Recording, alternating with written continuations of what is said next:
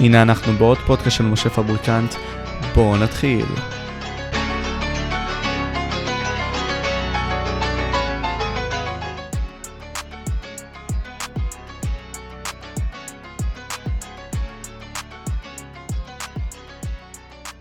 ושלום לכם צופים, אנחנו נמצאים עכשיו בפודקאסט סופר חשוב ויש לו הרבה מאוד ביקוש דווקא, בין אם זה בנושא.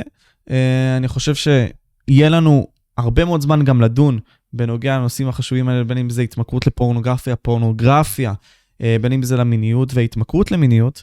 אנחנו נדבר עם הבן אדם הבא, זאב שוויידל, איש טיפול, עובד סוציאלי וקרימינולוג, ולשם השיחות הבאות שלנו גם אולי ילכו לכיוון הלהט"בי, הלהט"בי דתי, שאותו הוא גם מייצג.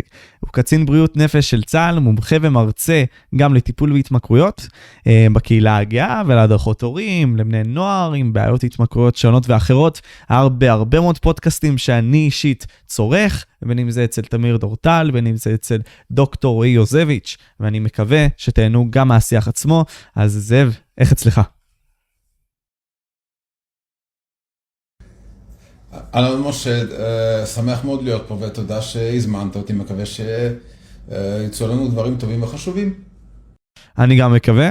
עכשיו, תשמע, את, אני, אני שאלתי את עצמי את השאלה הזאת, שאלה אומנם טיפשה, אבל אוקיי, עליה נבנה את השיח לדעתי.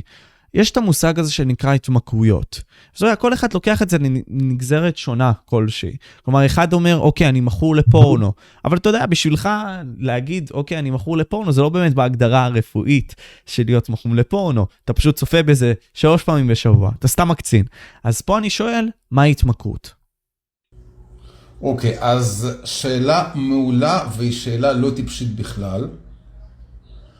אה, זאת שאלה, שאלה מאוד חשובה, ו, ובוא, ובוא אני, כמו יהודי, אענה לך בשאלה שאלה.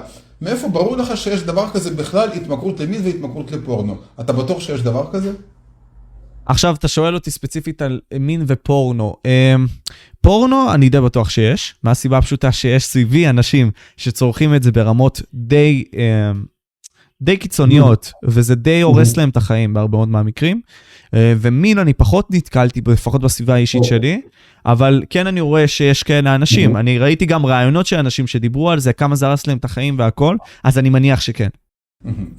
אז אה, זה יפה מאוד שאתה עונה ככה, כי אה, אתה יודע, הספר העיקרי שלפיו עובדים עובדי בריאות נפש בכל העולם זה קטלוג האבחון הפסיכיאטרי, DSM, שזה בעצם כאילו התנ"ך של הפסיכיאטרים, ומהדורה האחרונה של DSM, של קטלוג האבחון הפסיכיאטרי של איגוד הפסיכיאטרים האמריקאי מ-2013, אין הגדרה של התמכרות למין. כלומר, לך ברור שיש התמכרות למין ולפורנו, okay. אוקיי. לאיגוד הפסיכיאטרי האמריקאי זה לא ברור. אז אוקיי, אז אתה אומר לי שיש התמכרויות שהן די ברורות לי ולך שהן קיימות, כי אתה יודע, זה הורס לאנשים בעצם את החיים, אבל בעצם הארגונים הרפואיים ככלל, יש מצב שגם לא מכירים בהם כהתמכרויות. אז, אז למשל איגוד הפסיכיאטרי האמריקאי עדיין לא מכיר בהתמכרות למין ובהתמכרות לפורנו כהתמכרויות רשמיות, כתוצאה מזה למשל בארץ אי אפשר לטפל בהם במגזר הציבורי. זה נראה לי שם אנחנו נמשיך.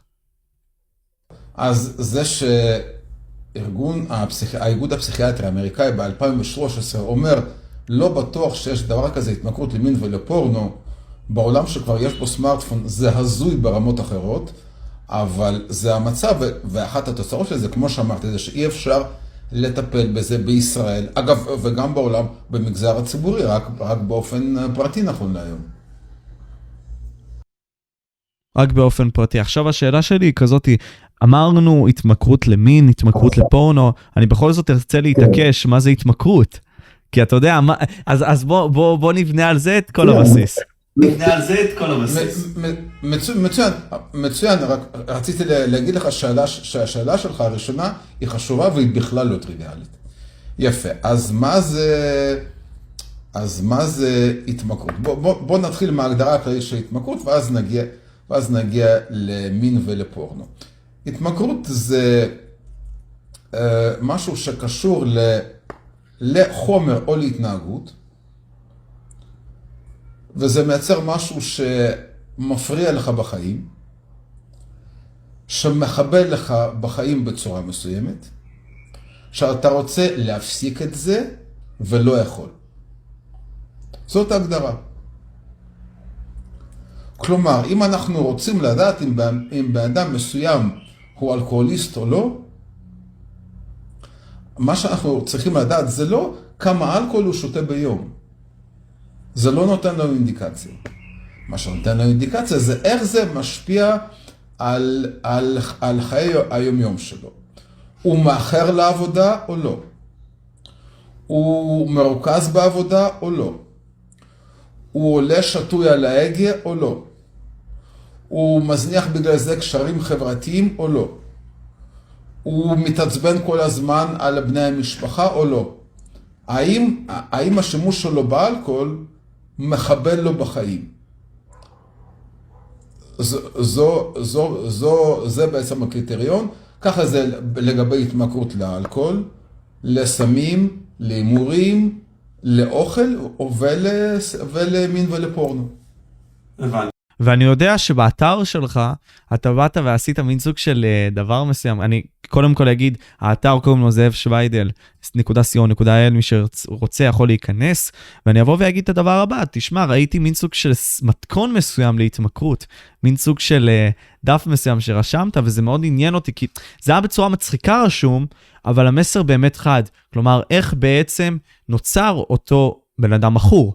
אה, אז בעצם דיברנו על התמכרות, אמרנו איך זה בעצם משפיע על חייו, זה בעצם מה שבונה את המכור, אז בוא נגיד ככה, מה יוצר את המכור?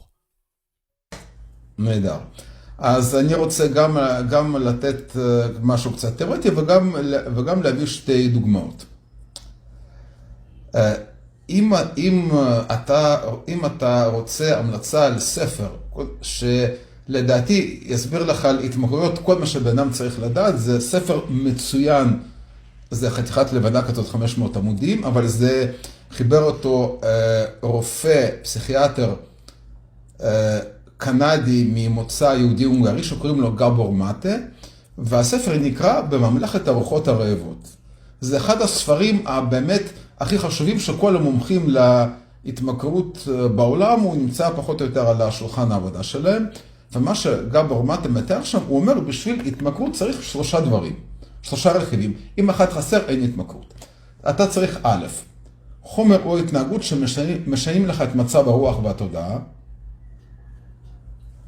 אתה צריך, אתה צריך ב', נטייה מולדת להתמכרות, שזה, שזה כולל בדרך כלל רגישות גדולה וסגירות וחוסר נכונות להיעזר באנשים אחרים. ואתה צריך אה, איזושהי מצוקה רגשית שיושבת עליך. צריך את שלושת הדברים האלה.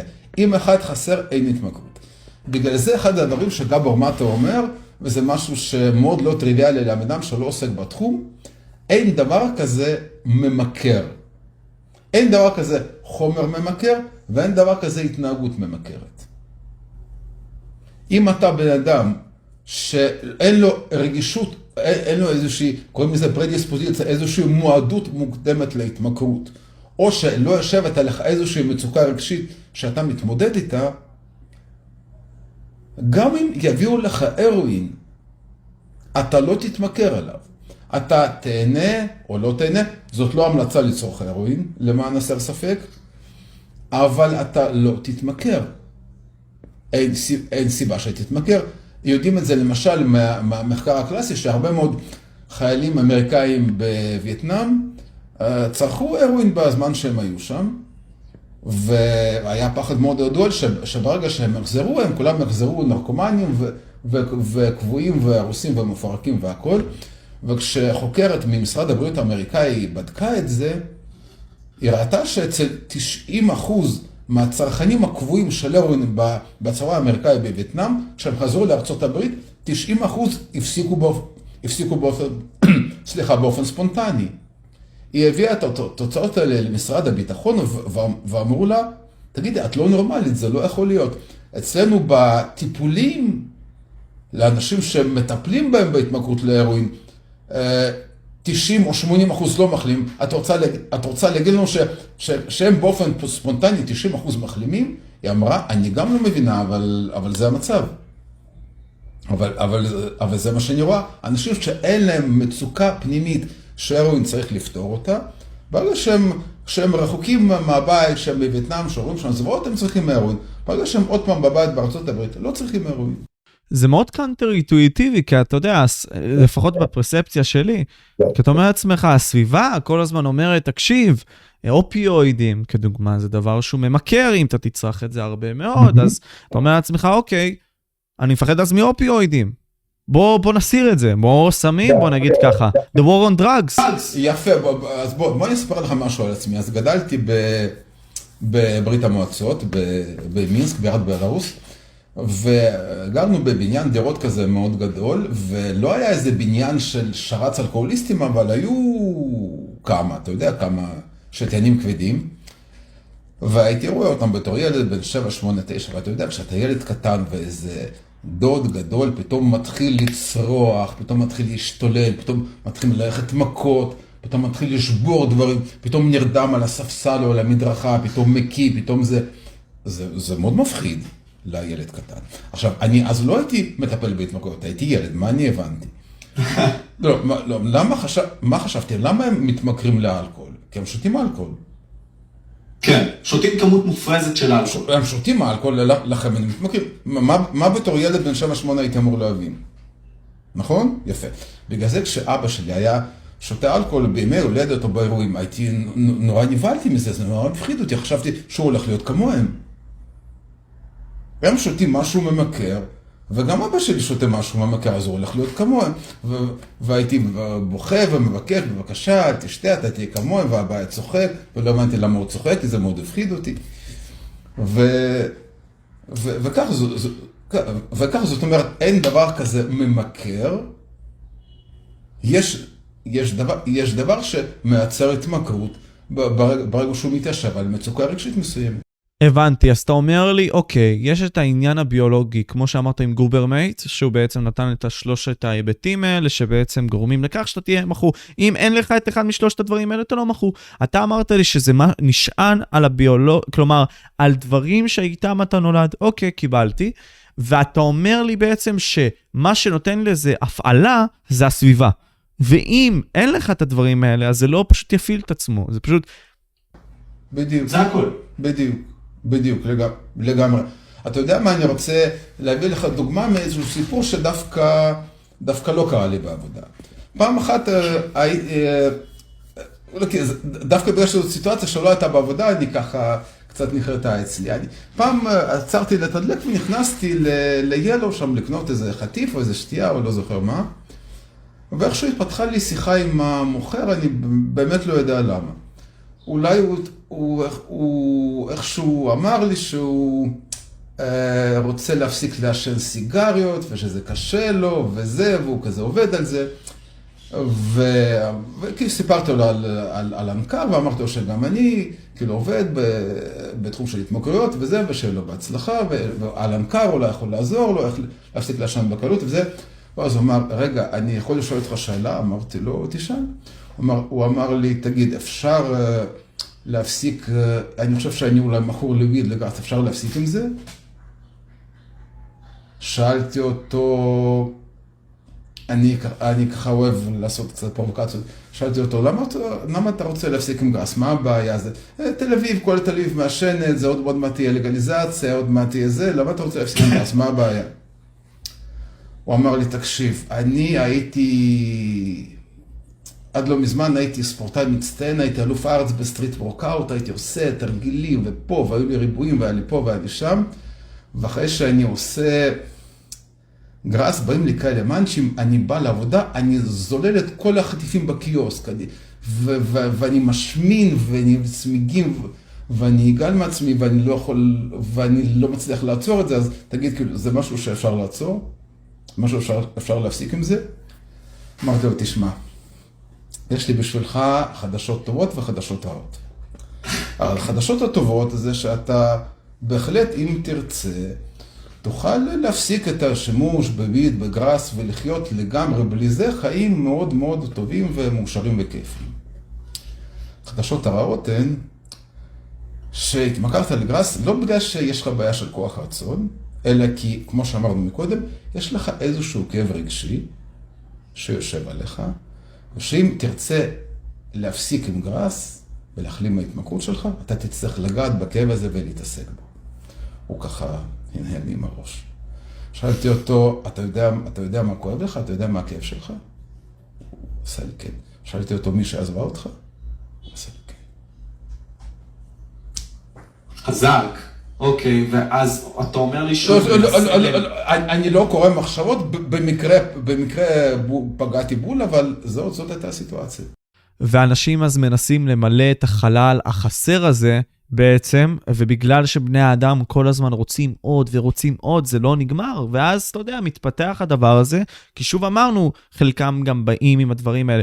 כמה אנשים באמת בחברה, אם יש נתון סטטיסטי לזה, מכורים, או יש להם טנדנציה להיות מכורים? בכלל, אני מדבר לא עכשיו על משהו ספציפי. אתה, יש לך מושג? שאלה מעניינת, תלוי באיזה סוגים של התמכרויות, תלוי באיזה תרבויות.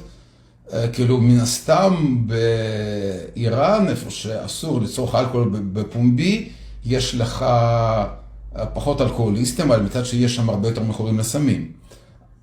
אז זה תלוי בתרבות ותלוי בכל מיני דברים, אבל אם אנחנו ניקח את סך הכל, נניח בישראל, סך הכל המכורים לאלכוהול, לסמים, להימורים, לסקס, להחלמות יתר ולקניות, בוודאי מדובר באחו, במספר אחוזים דו-ספרתי מהאוכלוסייה. אתה אמרת לי גם לפני השידור, דיברנו בטלפון, אני זוכר, ואמרת לי, תשמע, משה, בוא נדבר על נושא X, Y וזה, אמרתי, סבבה, אין בעיה.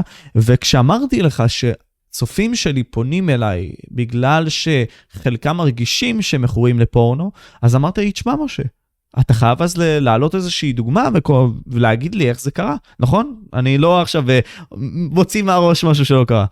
נכון. לא חייב הכל. עכשיו אני אגיד לך, אני, אני אנסה להוציא את זה, כי לדעתי, אז אני אגיד לך, אני אתן לך את הדוגמה, אני לא אגיד את השם של אותו ילד, הוא פנה אליי באינסטגרם, היו כמה אנשים, אבל אני אתן את הדוגמה של הילד הספציפי הזה, והוא שלח לי הקלטה, הקלטה של יותר מדקה, דקה וחצי, והוא אמר לי ככה, אה, קוראים, נקרא לו דלת, דלת לשם השיח, או דילן, בסדר? דילן. אה, והוא אמר לי ככה, אני ילד בן, אה, לצורך הדוגמה 15, ואני מרגיש שאני מעונן לפורנו לעיתים קרובות. מה לעשות? כי אני מרגיש שזה פוגע בי. עכשיו, אני, אתה יודע, מה זה בעצם אה, לעיתים קרובות? שאלתי אותו. והוא אמר כמה פעמים ביום. אז אמרתי לעצמי, אוקיי, מעניין. מה, האם, האם זה דבר רע, האם זה לא. ואמרתי לו, נתתי לו את העצות האלה, כן? אמרתי לו, תקשיב, זה בסדר לעשות את זה? פשוט תפחית ותשים לב לזה שאתה מפחית לאט לאט וזה בסדר. אתה גם בגיל התבגרות, שבו יש הרבה מאוד חשקים ויצרים. כמובן שתנסה להילחם בזה, אני מניח. אבל הכל טוב, כי אין לי משהו אחר לתת לו, להתנזר זה לא נשמע לי אופציה טובה, במיוחד בגיל כזה, תדמיין לעשות את זה, אבל זה כן משהו שמפריע מאוד לדור הצעיר. ואני אשמח אז שניגע בזה. מה זה התמכרות לפורנו? ואחרי זה ניגע גם באיך אתה מסתכל על זה במישור של הדור הצעיר ואיך להתמודד עם זה. אז אני אשאל אותך שאלה, או, או שאלה שהייתי שואל את הנער הזה. כשהוא אמר, אני מאונן כמה פעמים ביום וצופה בפורנו וזה מפריע לי. הייתי שואל אותו, מה מפריע? מה, איפה הבעיה? כי זה מעניין, אתה אומר לעצמך, אוקיי, האם זה בא ממקום פנימי, שאתה אומר לעצמך, fuck, זה תוקע לי את כל המערכות יחסים, למרות שאני לא מאמין שבגיל 15 זה עושה את זה.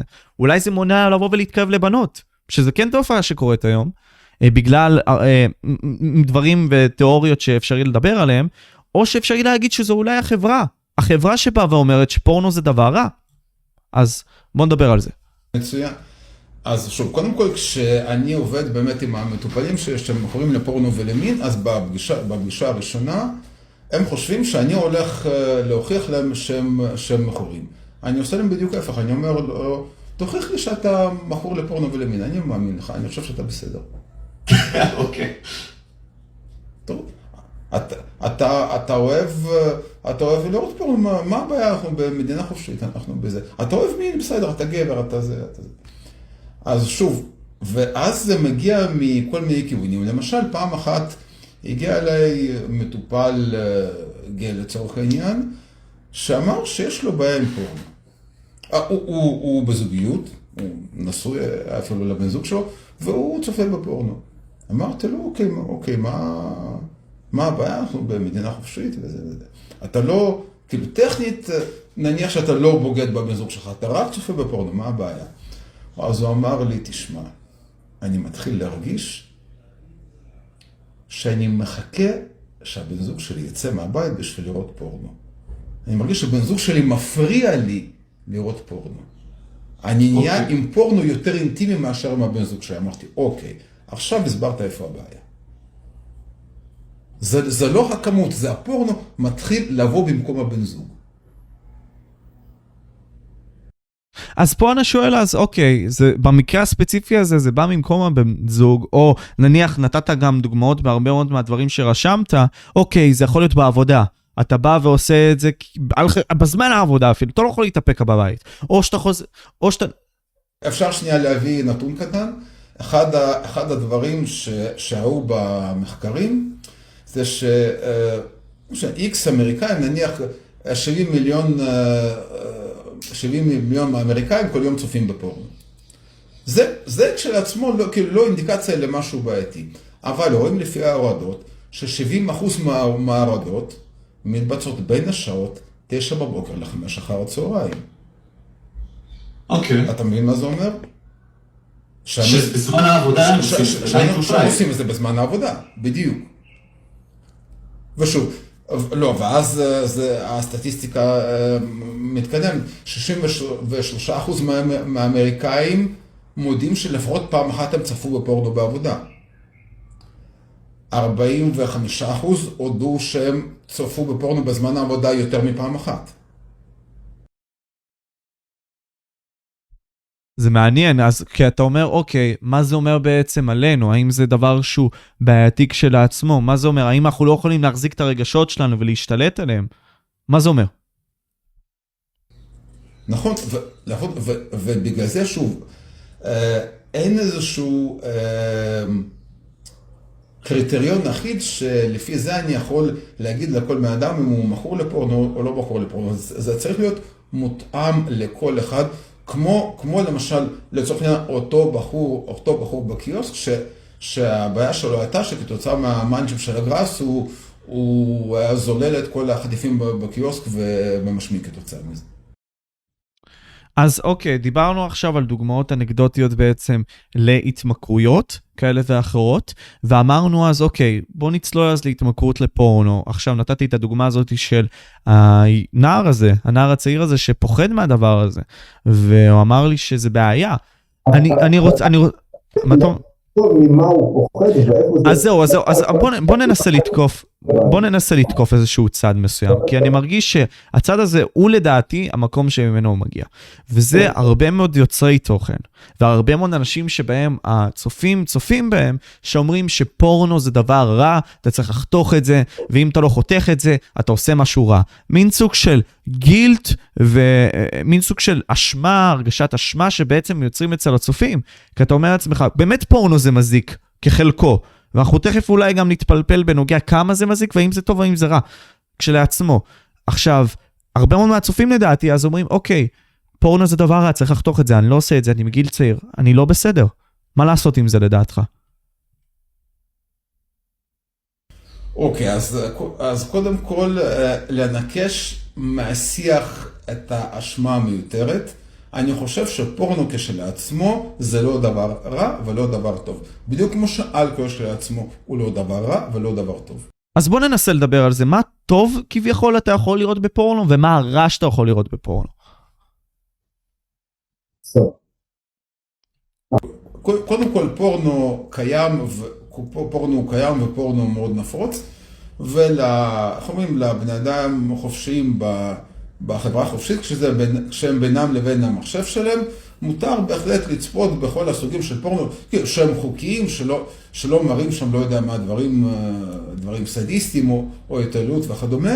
ואדם בא, בא אחרי יום העבודה, הוא רווק, הוא לבד עם עצמו, הוא רוצה קצת לפרוק מתח וזה, אה, ככה מתפרק מול, מתפרק מול פורנו והולך לישון, סבבה, שיהיה לו לבריאות.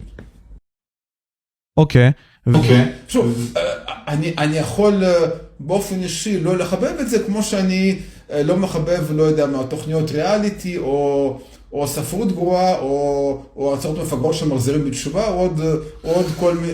עוד כל מיני, עוד כל מיני דברים. אנשים מבלים ככה, מבלים ככה את הזמן שלהם, איך אומרים, הם לא גודלים שום דבר מאף אחד. חשוב לדעתי זאב, כי אתה יודע, נוצר ברשתות החברתיות איזושהי הסתכלות, לפחות גם אצל הצעירים, בני ה-20, בני ה-25 שהם יוצרי תוכן, שפורנו זה נורא, זה רע נקודה. אין בעצם לבוא ולהסתכל אחרת על זה. אבל בוא ננסה כן להסתכל על זה, כלומר, יש רע. אז שוב, הרע, הרע זה אופן השימוש, ואתה יודע מה? בוא, בוא, בוא אני אביא לך אה, דוגמה. אחד הספרים הראשונים שנכתבו על התמכרות לפורנו, התפרסמו על התמכרות לפורנו, היה ספר של זוג מטפלים מיניים, ונדי בארצות הברית, ונדי ולארי מלץ, הם זוג מטפלים מיניים, בעל ואישה, ובהקדמה הם כותבים שהם בחיים לא חשבו, הספר התפרסם ב-2012. ובהקדמה הם כותבים שבחיים הם לא חשבו שהם יכתבו ספר על פורנו, כי מה יש לכתוב על פורנו? יש פורנו, אה, אנחנו במדינה חופשית דמוקרטית. מי שרוצה צופה, מי שלא רוצה לא צופה, אה, מי שמגיע אותו לראות פורנו, שלא יצפה, כאילו, הכל בסדר. ויותר מזה, הם אמרו שבתור מטפלים מיניים, הם לפעמים המליצו למטופלים שלהם, שהיה להם קושי בתפקוד מיני לצפות בפורנו. אתה, אם אתה עצור מדי, אתה לא יכול לתפקד בזה, בוא תראה איך בסרט פורנו עושים את זה, איך עושים... Uh, תנוחות, איך עושים משחק מקדים, תעשה, תראה, עושים ככה, ככה, ככה, תעשה איזה משתך, וקדימה, ותזרום. והכל נהדר. מתי הם התחילו לחשוב שעם פורנו אולי יש בעיה? כשלמשל הם ראו איזשהו דוח של האיגוד האמריקאי לעורכי דין לענייני משפחה, ש... שיום אחד הגיעו נתונים שביותר מ-50% מתביעות גירושין, אחת התלונות של, בדרך כלל של האישה על הבעל, זה צפייה מוגזמת בפורנו. כלומר, זה נהיה עילה לגירושין, ולפני עשר שנים צפייה מוגזמת בפורנו הייתה עילה ל-0% בתביעות גירושין, ועכשיו זה פתאום גדל ל-50. הם התחילו להבין שמשהו בפורנו נהיה בעייתי. למשל, שכנראה... אה, אוקיי. כלומר שלמשל, כנראה הרבה גברים אמריקאים צופים בפורנו ברמה שבנות הזוג שלהם מרגישות שהם מזניחים אותם. וגם יש עלייה ב erectile dysfunction, שזה בעצם אה, חוסר העמדת הזקפה שלך, גם אצל אנשים צעירים, אני, וגם אצל בני אדם בלי קשר, פשוט הנתון הזה עולה, אז אני מניח שגם הפורנו עצמו, בגלל שאתה צופה בכמה שיותר דברים שהם קיצוניים יותר ויותר מהמציאות הקיימת שלך, גורמת לזה, ואז אתה כאילו לא יכול לספק את האישה שלך, שזה גם בעיה. שזה גם בעיה. יפה. אז מה הבעיה המרכזית שלא חייבת, אבל היא יכולה להיווצר בצפייה בפורנו? וזה מתחבר למה, ש... למה שאמרתי מקודם. פעם, סרטי פורנו של פעם, נעשו, כמו שאמרתי, בין היתר, כדי להדגים משהו שקורה במציאות, לכן היה אפשר להיעזר בהם בטיפול מיני. היה אפשר להגיד, אוקיי, ככה דברים נראים, תעשה ככה, תנוחות משחק מקדים, אה, זה וזה, ואז אה, לתווך באמצעות זה את המשגל המציאותי, את החיים המציאותיים, ואז, ואז לא צריך פורנו. היום פורנו יותר ויותר רוצה להיראות יותר אטרקטיבי מאמין במציאות. היום פורנו רוצה לקחת אותך לעולם של הפנטזיה כדי, ש, כדי שלא לא תצטרך, לא תצטרך להתמודד עם, עם, עם, עם המציאות בכלל. ויש בזה משהו, משהו מאוד מאוד קוסם ומפתה. כי, כי למה? בעולם של קשרים מיניים עם בן אדם מציאותי, לא משנה אם, אישה או גבר. צריך להתמודד עם כל מיני דברים מעצבנים. צריך לחשוב מה נעים לאדם השני, מה לא נעים לאדם השני, איך הוא יקבל, איך הוא לא יקבל, מתחשק לו עכשיו, לא מתחשק לו עכשיו, כואב לה הראש, לא כואב לה הראש. צריך להתמודד עם מיליון דברים. לעומת זאת, פורנו תמיד מוכן לך, תמיד זמין לך. תמיד אתה יכול לבחור איזו פנטזיה שאתה רוצה. תמיד איזושהי בחורה או איזשהו בחור יגשימו לך את זה. וזה הכל כל כך קל, וזה הכל כל כך זמין, וזה לא, וזה לא מצריך, מצריך ממך שום מאמץ. כל כך הרבה יותר קל לזרום לזה. ואגב, ו, וג, וגם רואים שבגלל שפורנו כל, כל פעם גם מצולם בצורה שיותר אה, יותר מעוררת ויותר מגרה ויותר, כן. ויותר הופכת את עולם הדימויים שלך, זה משהו שבשלב מסוים גירוי והתגובה של המוח. כשפעם ראשונה קראתי על מישהו מכור למין, שמצפייה כבר בפורנו הוא הגיע בשלב מסוים למצב שהוא מגיע לאורגזמה מלאה בלי לגעת בעצמו, כלומר הוא ממש גומר מצפייה בפורנו בלי לגעת בעצמו, אמרתי לעצמי איזה דבר הזוי ומטורף זה לא יכול להיות. אבל אז שמעתי את זה ממטופל שלי. ואז שמעתי את זה מעוד מטופל שלי, אמרתי, וואו, זה קורה. פורנו משנה לגמרי את הדפוסים של הגירוי והתגובה במוח. המוח שלנו היא מכונה אדפטיבית לגמרי, כלומר, אם אנחנו נעשה משהו, ואנחנו נעשה אותו הרבה, ונטמיע בנו את זה, זה ישנה בכלל את הדפוס של איך בעצם החיבורים קורים, וזה ישפיע מבחינה נוירונית עלינו. זה, זה, זה, משנה, זה משנה, זה יכול לשנות מאוד כל מיני, כל מיני חיווטים נוירונים. בגלל זה גם אנשים uh, uh, באים אליי לטיפול הרבה פעמים מאוד מאוד מתוסכלים, הם אומרים, אני צופה, אני צופה בפורנו אה, מגיל כלום, כל, כל, התגובות, כל התגובות שלי, כל ההורות שלי כבר, כבר מוצרת סביב זה. אני לא יכול לדמיין איך אני בגיל 22, 3, סליחה, 4, 5, 30, 40, איך אני פתאום מתחיל לעשות משהו אחר. ואני אומר, נכון, נכון, לאט לאט צעד צעד, בגלל זה, גם, ואני גם אגיד לך יותר מזה.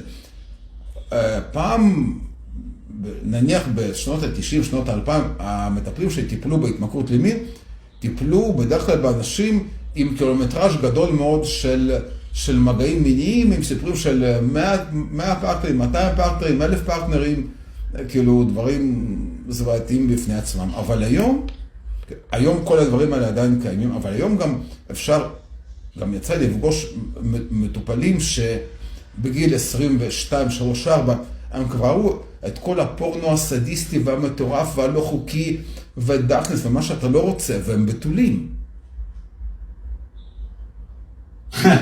זה לא טוב, זה נגיד לא טוב. כלומר, עולם, עולם וירטואלי לגמרי מחליף את המציאות, וברור גם למה הוא מחליף את המציאות. מציאות זה משהו שמפחיד לגשת אליו. עולם של, פנט, של, של פנטזיות, גם, גם אסורות, גם כואבות, גם מטורפות, גם מביכות. שוב, יש בזה איזה, איזשהו מין אה, תענוג סדיסטי, מזוכיסטי של איך, איך שתקרא לזה, לא משנה, אבל זה משהו שמהרבה סיבות לא יכול להתגשם במציאות. או שצריך לעבוד מאוד מאוד מאוד קשה כדי שזה יתגשם במציאות באיזשהו אופן. ופה, פה, ופה אתה גם, גם חי בעולם, אה, בעולם שבו כאילו אין השלכות למעשים שלך. בדיוק, זה משהו שעכשיו רציתי להגיד. כי אתה אומר לעצמך, אוקיי, סתם דוגמה, אני עכשיו אישה, או נערה צעירה, ויש לי, ודברים כאלה מאוד קורים במוח שלנו, פשוט אנחנו בתור בני אדם לא משתפים אותם. זה למה יש את הקטגוריות האלה, נגיד סטפ דד וסטפ מאם וכל הדברים האלה, של אוקיי, יש לי אולי חשק מסוים כלפי התנהגות מסוימת שאבא שלי אולי יעשה לי. אה, חלק מהדברים גם מגיעים אה, פסיכולוגית, פרוידיאנית, אה, כשאנחנו ילדים קטנים, ובעצם החשקים הקטנים האלה שקורים לנו כבר בילדות, אבל אני אומר, הדברים האלה באמת קורים ואנחנו לא משתפים אותם, וכמו שאתה אומר, וזה דבר מאוד חזק, דיברת שלמציאות יש השלכות. לעולם הפנטזיות אין, ובגלל זה זה מאוד מושך אותך לשם. לא, לא צריך, עכשיו יש לא, עוד לא, דבר לא, לא, צריך, לא, לא צריך לשים... בסרט מאוד לא צריך לשים קונדום, לא צריך לחשוב על הריון, לא צריך לחשוב על מחלת מין, לא, לא, לא, לא צריך להתחשב בצד השני, אה, היא עייפה, היא לא עייפה, היא רוצה, היא לא רוצה, כואב לה ראש, לא כואב לה ראש, איזה סוג מגע היא אוהבת, איזה סוג מגע היא מעדיפה. אפשר, אפשר בפנטזיה, בפנטזיה, הכל, הכל זורם, היא, היא, היא תמיד רוצה, גבר תמיד עם זקפה, הכל... לגמרי, ואני אומר, אוקיי, אמנם בגילי הצעיר, אתה יודע, זה דבר כזה, הוא מאוד בוטה להגיד, אבל אני ארשה לעצמי, כי הקהל רוצה את הכנות הזאת. אני אישית חוויתי את חוויות המיניות שלי, אני לא אגיד שמלא, אבל... אבל ברוך השם, בוא נגיד ככה חוויתי, ואני אגיד לך שמאוד, מה שאמרת מאוד מתחבר לאיך שאני מרגיש, שעצם העובדה שזה לוקח ממך כל כך הרבה, העניין הזה של המיניות והכל, ואני לא אגיד לשים את הקונדום והכל, אבל כל הפרוסס כשלעצמו, במשקל אחד, הוא לא מספיק חשוב לי. או לא מספיק קוסם לי, כמו שפשוט, אתה יודע, אני, אני עכשיו נמצא בפורן, או לחלופין, סתם דוגמה, מאונן על כלום, ואז אני פשוט מוציא את היצרים שלי לבחוץ, מרגיש יותר טוב, וממשיך הלאה, ממשיך לעבוד, ממשיך לעשות. למה? אני לא צריך אז, אתה יודע, לנסות כל הזמן לעשות אטרקציה לבן הזוג השני. אני אגיד לך את האמת, גם מבחינת המין, אה, לי הייתה חוויה של נגיד שעתיים וחצי. ואני אומר לך, להגיד לך שזה כל כך קסם לי, חוץ מנגיד אה, אה, ביחס לאוננות שאני עושה, לא כל כך, זה לא היה, זה היה מגניב, זה היה טוב, זה היה מעניין, אבל ככלל בחוויה הכללית, היה שווה לי נגיד סתם לעשות עשר דקות פה ואחרי זה לעבוד עוד שעת, שעתיים. ככה בהרגשה שלי, כן? אז, אז זהו, זה מאוד אטרקטיבי הדבר הזה. יותר מושך, בוא נגיד ככה. מושך, אני מדבר, שווה לך לעשות את זה. ככה נראה. אתה יודע, אני רוצה... ככה נראה לפחות. כן, אני רוצה לספר איזשהו סיפור מצחיק שאולי ממחיש את הנקודה. יש איזשהו ספר שכתב אותו אה, פסיכולוג אה, יהודי אמריקאי, שכותב הרבה מאוד דברים על הפסיכולוגיה, ושכל מיני אנשי טיפול מתארים שם אה, טיפול הכי מסובך שהיה להם בחיים. וגם הוא, וגם הוא מתאר טיפול כזה, והוא אומר שאחד המקרים הכי מסובכים שהיה לי בחיים היה גם המטופל הראשון שהגיע אליי כשהחלטתי לעבוד בתור פסיכולוג. אז הוא מתחיל את היום הראשון שלו בתור פסיכולוג בקליניקה, מגיע אליו אה, אה, מטופל ראשון, והוא שואל אותו, טוב, בשביל מה אתה מגיע לטיפול? הוא מתחיל, הוא בחור בן 30, שגר באיזושהי חווה חקלאית, מתחיל קצת לגמגם, קצת אה, להיות נבוך, הוא פה ושם, מפה ושם, מפה לשם. בקיצור, הוא אומר, אה, קיימתי יחסי מין עם פרה. מטופל ראשון, לייסט. מה אתה אומר? טוב, אתה יודע, הוא... רגע, רגע, רגע, חכה, חכה. הוא נושם עמוק, ואתה יודע, הוא איש טיפול, לא צריך להיות שיפוטי, הוא לא צריך להיות זה. הוא אומר, הוא אומר לו, טוב, אז בוא תספר לי מה, בעצם, מה קרה, איך הגעת לזה. איך הגעת, איך הגעת לרעיון, לקיים יחסי מין עם פרה, זה רעיון לא שגרתי. אז הוא אומר לו, תשמע, אני גר בחווה חקלאית עם ההורים שלי, ואני בן 30 ואני יוצא לדייטים. עכשיו, מה זה לצאת לדייט? זה התארגנות, אתה, אתה מתקלח ואתה מסתפר ואתה שם חולצה יפה ואתה שם בושם וזה, ואתה, לוקח, ואתה פוגש את הבחורה ואתה לוקח אותה לקפה ואתה צריך לשלם עליה ואתה מנסה כל הערב להיות מגניב ומצחיק וזה ופה ושם וזה התארגנות וזה השקעה. עכשיו הוא אומר, ובסוף הערב מה? מה בסוף הערב? או שהיא נותנת או שהיא לא נותנת. בדייט ראשון לא בטוח היא נותנת. אז מה? הלך חלפה כל הערב. או שזה מחוץ לסדינים או שזה בתוך הסדינים. בדיוק, בדיוק. ופרה היא שם, היא שם בעורבה, לא, לא, לא, לא צריכה שום דבר. מתי שבא לי אני יכול לבוא וזהו.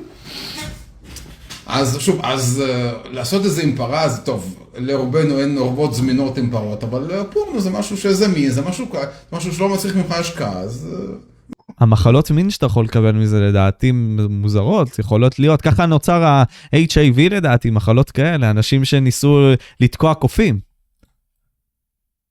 לכאורה, כן, יכול להיות. זה, זה משהו שאנחנו למעשה לא יודעים עד עכשיו, איך, נוצ... לא, לא, איך נוצרה מגפת ה-HIV, זה משהו שלא יודעים על זה את התשובה עד עכשיו. לפחות היה בזמנו, תבדוק אם זה קיים עדיין היום, ערך שלם של ויקיפדיה, גרסאות קונספירטיביות למוצא של, של מגפת האיידס. זה, זה, זה נושא מאוד מעניין. כן, זה נושא מאוד מעניין, ואני אגיד, זה סתם העליתי את זה, סתם בשביל הצחוק, אבל נחזור, נחזור לכל העניין הזה, מלתקוע פרות, נחזור ללתקוע בנות אולי, אה, בפורנו, כן, וירטואלית. אני עכשיו אגיד את הדבר הבא.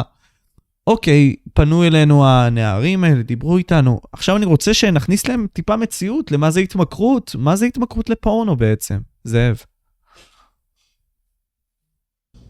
אז, אז שוב, כמו, כמו שאמרנו קודם, אם העיסוק שלך בפורנו פוגע לך בתפקוד, גורם לך לבושה ולאשמה, מרחיק אותך מהעולם החברתי, אתה מזניח תחביבים בגללו, אתה לא הולך, אתה כל יום לא הולך אה, לישון אה, בזמן בגללו. תחשוב, אולי יש לך בעיה. דרך אגב, אמ,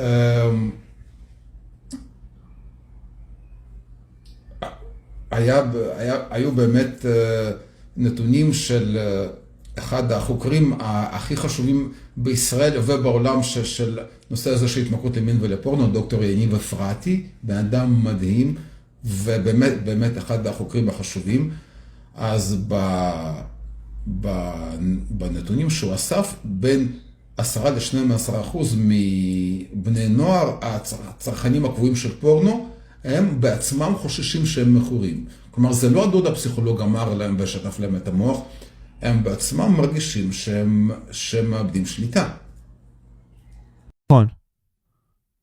ואני אומר שגם, כמו שאמרתי, פשוט הרשתות האלה כל הזמן מציפות את זה, כי אתה יודע, משהו שאם אתה לא יכול להשתלט עליו, אז מפילים עליך את האשמה. אה, אמנם זה טיפה שונה, ודיברת על זה גם בקונוטציה די שונה, על הקהילה הדתית, אה, והחרדית הסגורה באיזשהו מקום, שאתה יודע, מונעות בעצם את הדברים האלה מלהתעסק איתם, עם כל העניין הזה של הפורנו והכל, אז כאילו זה גם איזושהי בעיה, ואז אתה לא יודע אם אתה מכור או לא, אתה יודע, ביחס ל... נגיד סתם בן אדם רגיל שצורך את זה בחברה החילונית, אתה כן, אבל בכללי לפי הדתית אתה לא באמת. אתה פשוט צורך את זה טיפה יותר מכולם. יותר מכולם. מצוין. אז עוד דבר למשל שהתברר אצל דוקטור אפרתי במחקרים שלו, זה שככל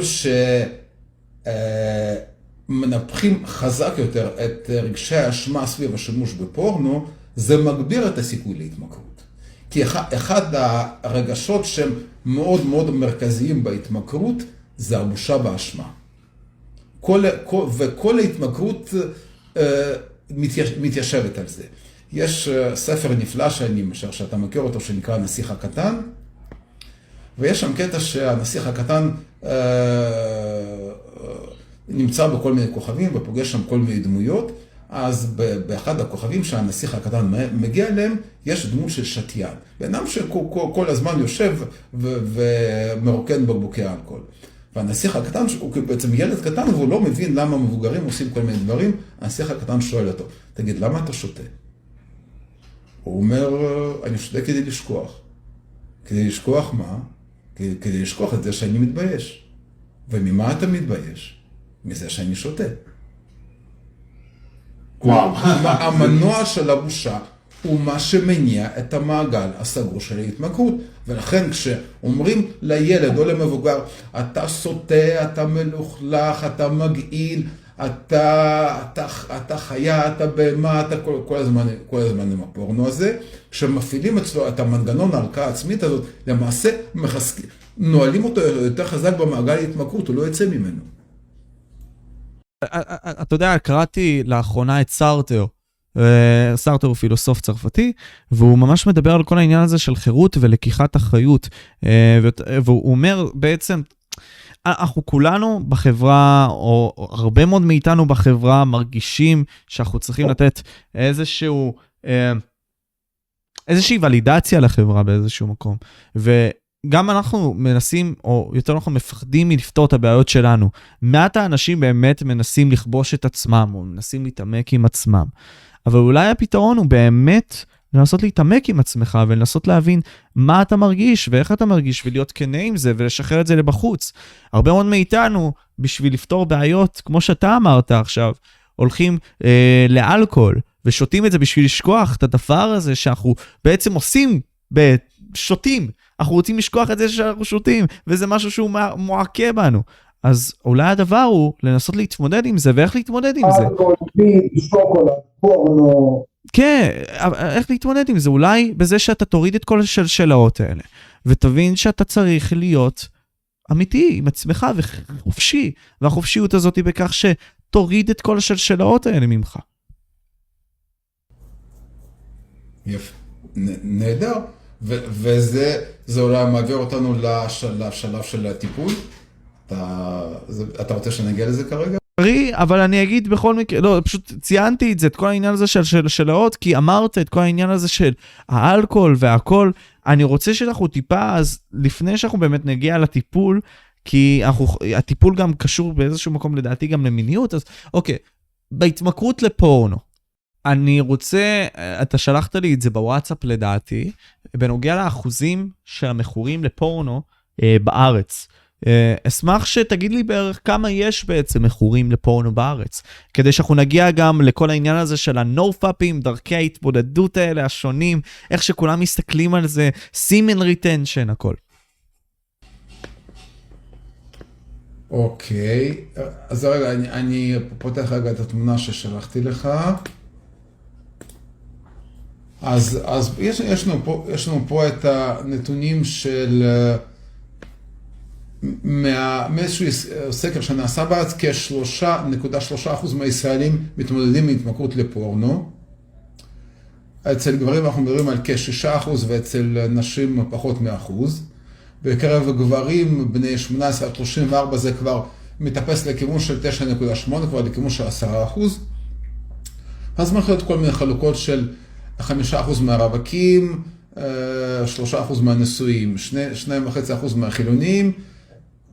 2.8% מהסורתים, מהדתיים דווקא 5.4%, מהחרדים 3%, אז בסדר, זה, זה, זה, זה הסדר גודל. כלומר, אה, רוב הסיכוי שכל מי שמקשיב לפודקאסט הזה או צופה בו, מכיר לפחות גבר אחד שמכור לפורנו למין. אה, אתה יודע, יש הרבה מאוד אנשים, ופה אני רוצה שנשים איזשהו דרך הסתכלות כלשהי, לבין התמכרות לבין צרכנות יתר. כי אני מניח, כמו שאתה אמרת, שזה לגמרי שונה. אתה יכול להיות מכור כי יש בך משהו פנימי לזה, ויש עניין של צרכנות שפוגעת בך במישור היותר פשוט ביולוגי של הדברים. כלומר, אם אתה תצרוך הרבה מאוד פורנו, זה יפגע לך בזיכרון, נגיד סתם, ויהיה לך brain fogs, סתם כדוגמה. או לחלופין, אתה לא תוכל לבוא ולגשת לאישה. יותר מאשר שתרגיש אשמה כלפי הדברים, שזה יגביל אותך בהרבה מאוד מתחומי העניין שלך בחיים. אז בוא נשים לזה דגש שנייה על ההבדל עצמו. יפה, אז קודם כל, בכל התמכרות יש uh, הבחנה בין uh, שימוש לרעה לבין התמכרות.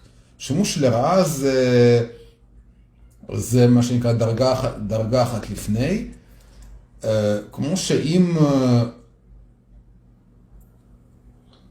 נניח, אם אה, קרה לי איזשהו יום אה, מאוד מאוד מבאס ואני חזרתי, ואני חזרתי הביתה ושתיתי חצי בקבוק ויסקי ואז כמו, כמו שאני שתוי נכנסתי לרכב ונהגתי ואם, ואם זה קרה לי פעם אחת אז עשיתי משהו רע מאוד, סיכנתי את עצמי ואת האחרים, השתמשתי בפירוש באלכוהול לרעה, זה לא הופך אותי לאלכוהוליסט. בדיוק כמו שאם אני בחור ישיבה ובמסיבת פורים השתכרתי עד לא ידע והכיתי את הנשמה והתנהגתי בצורה מבכה ולא יודע מה, הורדתי את המכנסיים מול כולם או לא יודע מה, זה הופך אותי למשתמש לרעה, אבל זה לא הופך אותי לאלכוהוליסט.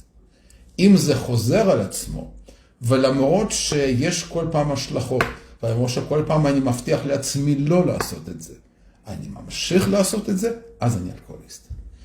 אז, אז אותו דבר... אז אתה אלכוהוליסט. אוקיי, אותו דבר עם, עם, עם אה, התמכרות לפורנו. פעם אחת היה לבן אדם אה, יום לא מוצלח, הוא יצא עם מישהי וקיבל דחייה, לא יודע מה, אה, חזר הביתה, התיישב מול המחשב, ישב מול פורנו עד שלוש לפנות בוקר. לא הכי נעים, לא הכי כיף, קצת הרגיש אה, מעוך ומבואס למחרת, בסדר, בסדר, פעם אחת קרה. אם זה ממשיך לקרות אה, פעמיים שלוש בשבוע, והוא כל פעם, אה, והוא כל פעם מבטיח לעצמו שהוא ילך לישון בחצות, והוא כל פעם בשלוש לפנות בוקר, ארבע לפנות בוקר, הוא עדיין, הוא עדיין מוצא, מוצא, את עצמו, מוצא את עצמו מול פורנו. והוא, והוא לא אוכל בזמן, והוא, והוא הולך לישון בלי לצחצח שיניים, והוא, והוא, והוא, והוא, והוא מפסיק להתקלח, אז זה מתחיל להיות לכיוון של התמכרות. אחד, אחד הדברים שאני שואל את המטופלים המכורים, באיזה שלב הפסקת לצחצח שיניים בערב. אוקיי. כי זה, זה באמת טנדנציה מסוימת, משהו דפוס מסוים שבטח קורה. כן, כן. ומכאן אני שואל, אז אוקיי, אז הפרדנו את זה. יש, אני מניח, ואנחנו ניגש לזה עוד מעט, את הטיפול בעצם לאנשים שמכורים. מצד שני, יש את אלה שיצפו עכשיו בפודקאסט ויגידו, אני מרגיש טיפה בצד אז, כי אמרת לי עכשיו שיש טיפול אחר לזה. אז אני אומר, אוקיי, מה אם, אתה, אתה רשמת נראה לי באתר שלך את הדבר הבא. תוכל להגיע לאינטימיות אה, בריאה עם עצמך ועם אחרים, בלי להפוך לנזיר או לסרס את עצמך. ואני אז שואל, אוקיי, התרבות שלנו כן מנסה לקדם את זה, תרבות הנזירות הזאת, את ה monk mode הזה, את הדיטוקס הזה מפורנו, לצד לא לאונן בכלל. אז איך אתה מסתכל נגיד סתם על לא לאונן בכלל, התנזרות, כפי שאומרים, no fap, אתה יודע, בהסתכלות מסוימת, שזה כאילו לא לצרוך פורנו, אבל אתה כן יכול לאונן על דברים אחרים, זה לא משנה מה.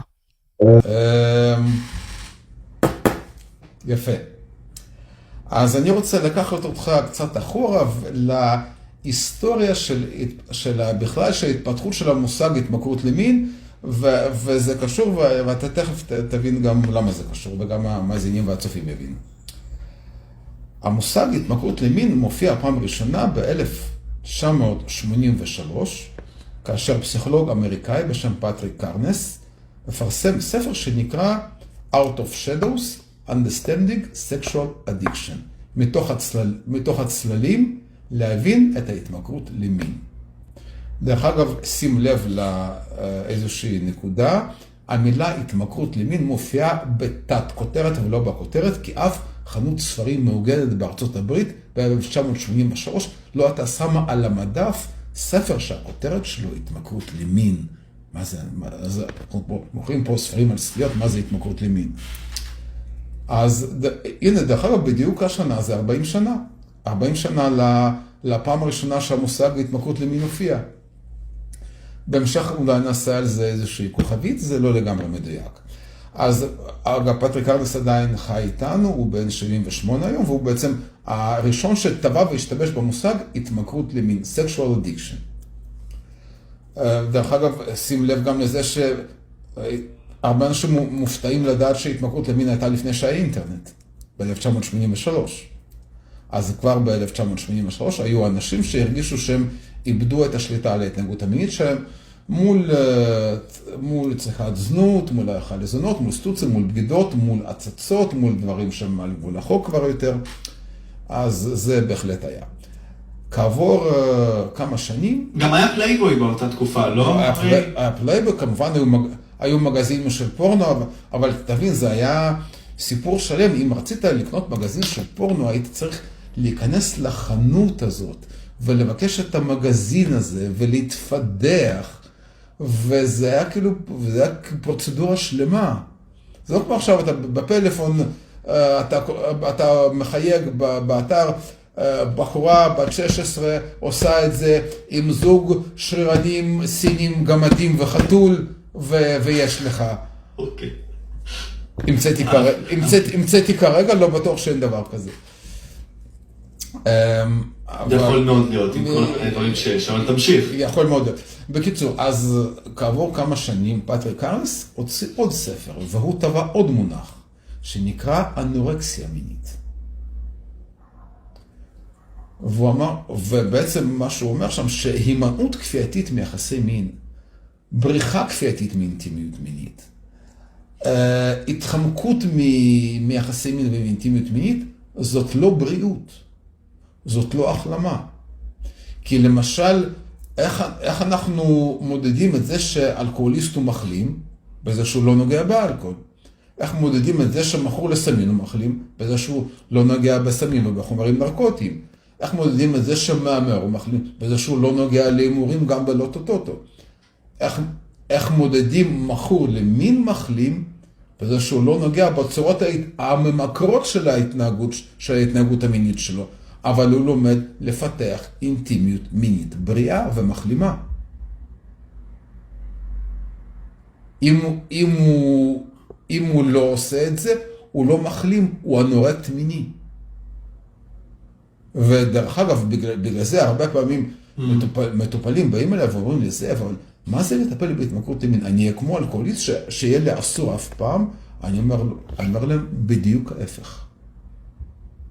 אתה תלמד עכשיו, כאילו תהיה לך תקופה של הימנעות, ואז תלמד להתחבר למיניות שלך בצורה בריאה ומחלימה. אך עד עכשיו לא הייתה לך מיניות טובה, עכשיו תהיה לך. אז, אז, אז תגיד לי, תחדד לי את זה, האם אז הימנעות לאיזשהו קטע של זמן זה דבר טוב או לא טוב? כלומר, אם אני עכשיו, סתם דוגמה, יש אה, את קהילות הנורפאפ האלה, כמו שאמרתי לך, אז נניח הם אומרים לך כמה שיותר יותר טוב והכל, והם מחמירים איתך ואומרים לך, אם אתה שובר עכשיו יום אחד, אתה בן אדם נורא. בכללי יש את הגישה השנייה שאומרת, אוקיי, כאילו, כל פעם אתה משתפר, זה מצוין. כלומר, אתה לא צופה בזה שבוע, מצוין. אתה בא ומבין את הגוף שלך יותר, כמה זה מוגזם, כמה זה לא. אז בגלל זה אני... אה, בדרך כלל, בדרך כלל אה, באים אליו ואומרים לה, אתה, אתה מטפל בהתמכרות ימין, בטח אתה מאוד מתלהב מהנופק, מכל הדברים האלה, ואני אומר שממש ממש לא. ממש לא, כי בעיניי הם מפספסים את הדבר הכי חשוב. הם מפספסים את ההקשר, וכל מה שאני מנסה להגיד כל הזמן זה שהתמכרות למין זה לא משהו שקיים בתוך הציבור, זה משהו שתמיד, תמיד צריך להיות מחובר להקשר. וכשבן אדם שואל אותי להימנע ממעוננות או לא להימנע ממעוננות, אני אומר לו, אין לי דרך לענות לך על השאלה הזו. אני צריך להבין מה האוננות עושה לך, לאיפה היא מחברת אותך, איך היא גורמת לך באופן אישי להרגיש. אה, מתי אתה מאבד עליה שליטה?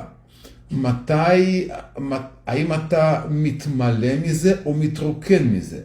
האם אתה מסוגל...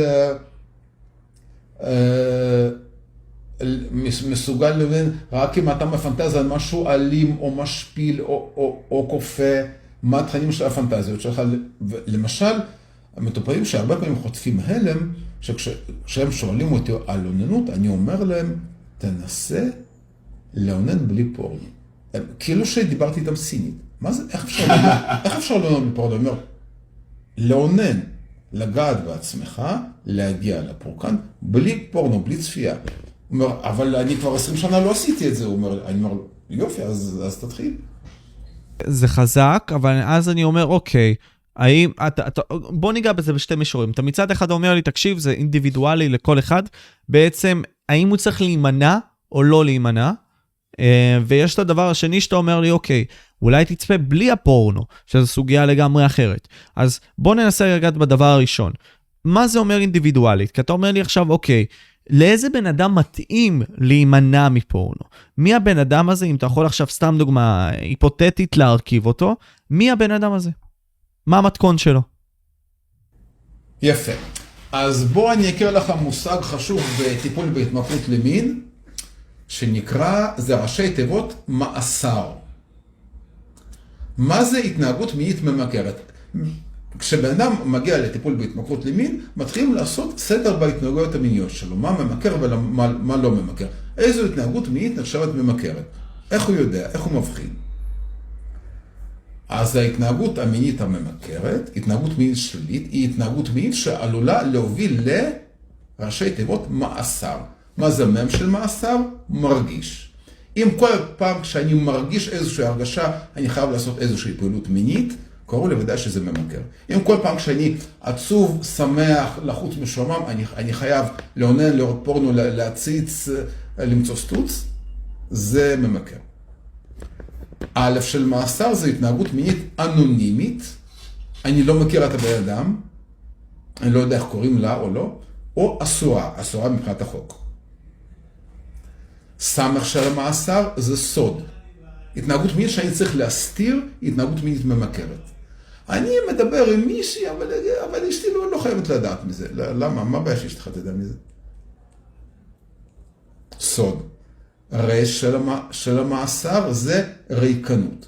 כל פעם אחרי שאני עושה משהו, אני מרגיש מרוקן, אני מרגיש ריק, אני מרגיש לא, לא מלא או לא מסופק, זה ממכר. בגלל, בגלל זה, כשבן אדם שואל האם הוא צריך להימנע מפורנו או לא צריך להימנע מפורנו, אני שואל אותו, תגיד, מה פורנו עושה לך? אתה חייב לראות פורנו כל פעם כשאתה, כשאתה מרגיש משהו? אתה, אתה חייב את, את, את הרגשת הניכור של פורנו? אתה, אתה מתבייש בזה ו, ומסתיר את זה? אתה מרגיש כל פעם מרוקן? עם א', ב', ג', ד', אז תימנע. אז תימנע. ודיברנו גם עכשיו על כל העניין הזה של פורנו, אה, אה, לא לצפות בפורנו, אלא לאונן כשלעצמו, כתהליך מסוים להחלמה או כביכול לא להשתמש בפורנו.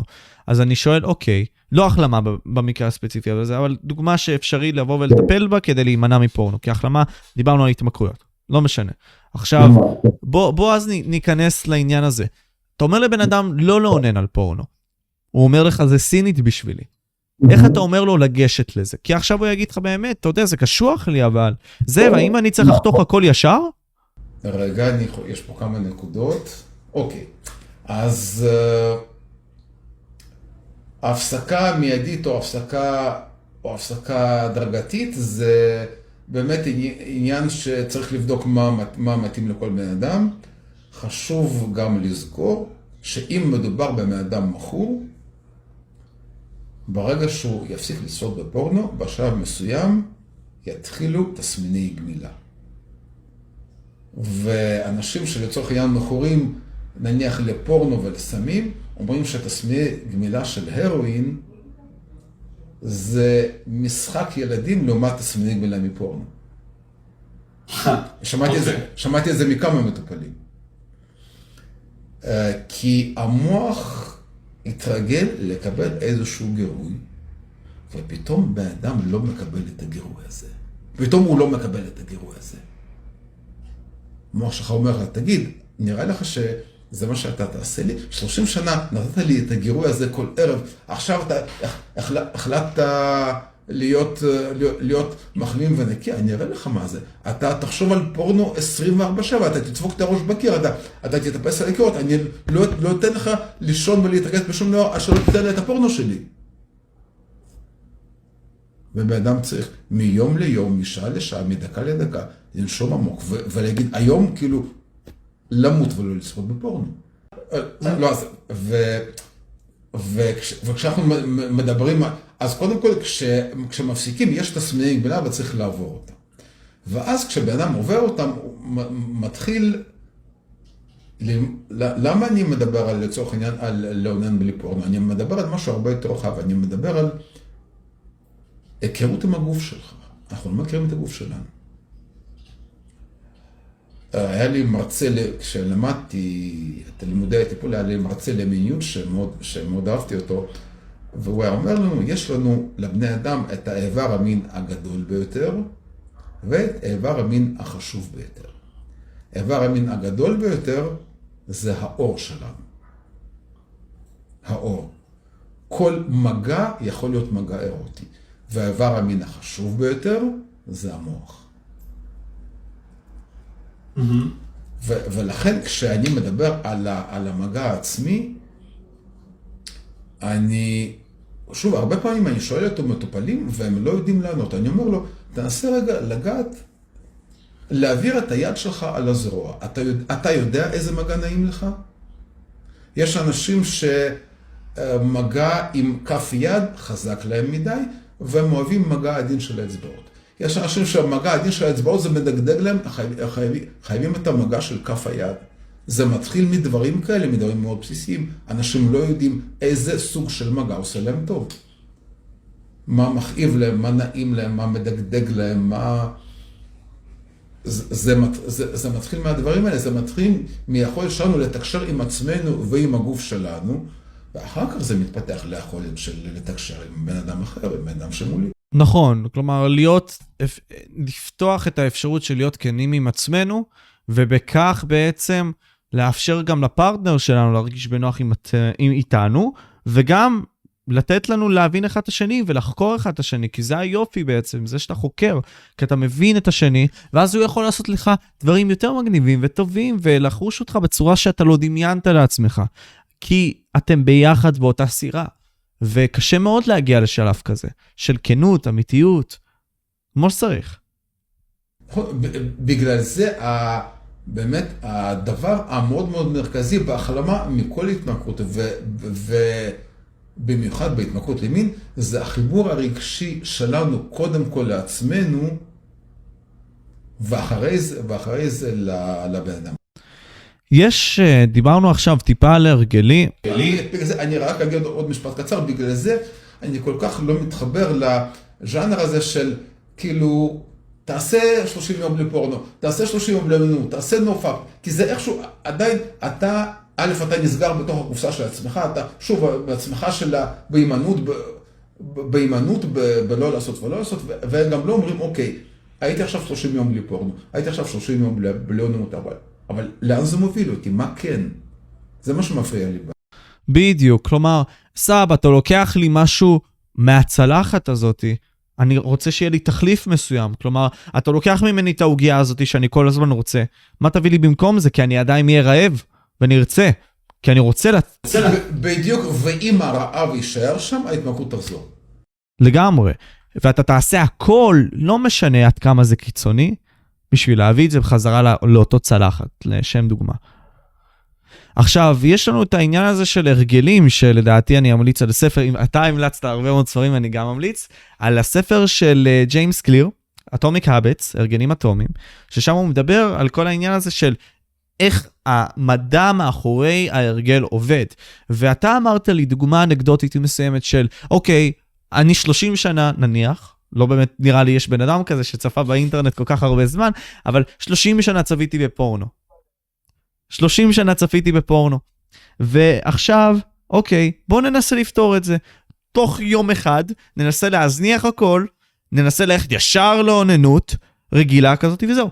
אבל, אבל אז, אתה יודע, זה לא הגיוני, אנחנו בני אדם כאלה שזה יטבע בנו כל כך הרבה, אז מה צריך לעשות? האם צריך רק להתרכז בהרגל אחד? האם בגלל שאנחנו מתרכזים בהרבה מאוד הרגלים, אז צריך להפחית פשוט את המינון, ועם הזמן פשוט לשים לב לזה שאנחנו גבוהים עם זה? איך לגשת לזה לדעתך, זאב? אז שוב, זאת שאלה אה, במה, במה אנחנו ממלאים, ולכן כשבן אדם נמצא בהחלמה מהתמכרות, ובמיוחד מהתמכרות למין ולפורנו, אני מדבר איתו הרבה, הרבה מאוד על במה הוא, במה הוא ממלא את החיים שלו, איזה תחביבים הוא מפתח, באיזה ספורט הוא עוסק, האם הוא אוכל סדיר, ישן שש-שבע שעות ביום, האם הוא, אה, האם הוא מגדל, אה, מגדל בעל חיים, האם הוא בקשר עם המשפחה שלו, עם ההורים, עם, ה, עם ההורים, עם אחיינים, עם... עם חברים, האם יש לו, האם יש לו חיי חברה. משהו מאוד מאוד מאוד ענק יצא מהחיים שלו, משהו צריך להתמלא שם במקום. נכון, ודיברנו על כל הדבר הזה של הימנעות, אה, ואני רוצה גם להעלות איזשהו משהו שהוא די דומה לזה, לפני זה אני אתן איזשהו מחקר אה, שקשור להרגלים, ואחרי זה נגיע למה שרציתי להגיד.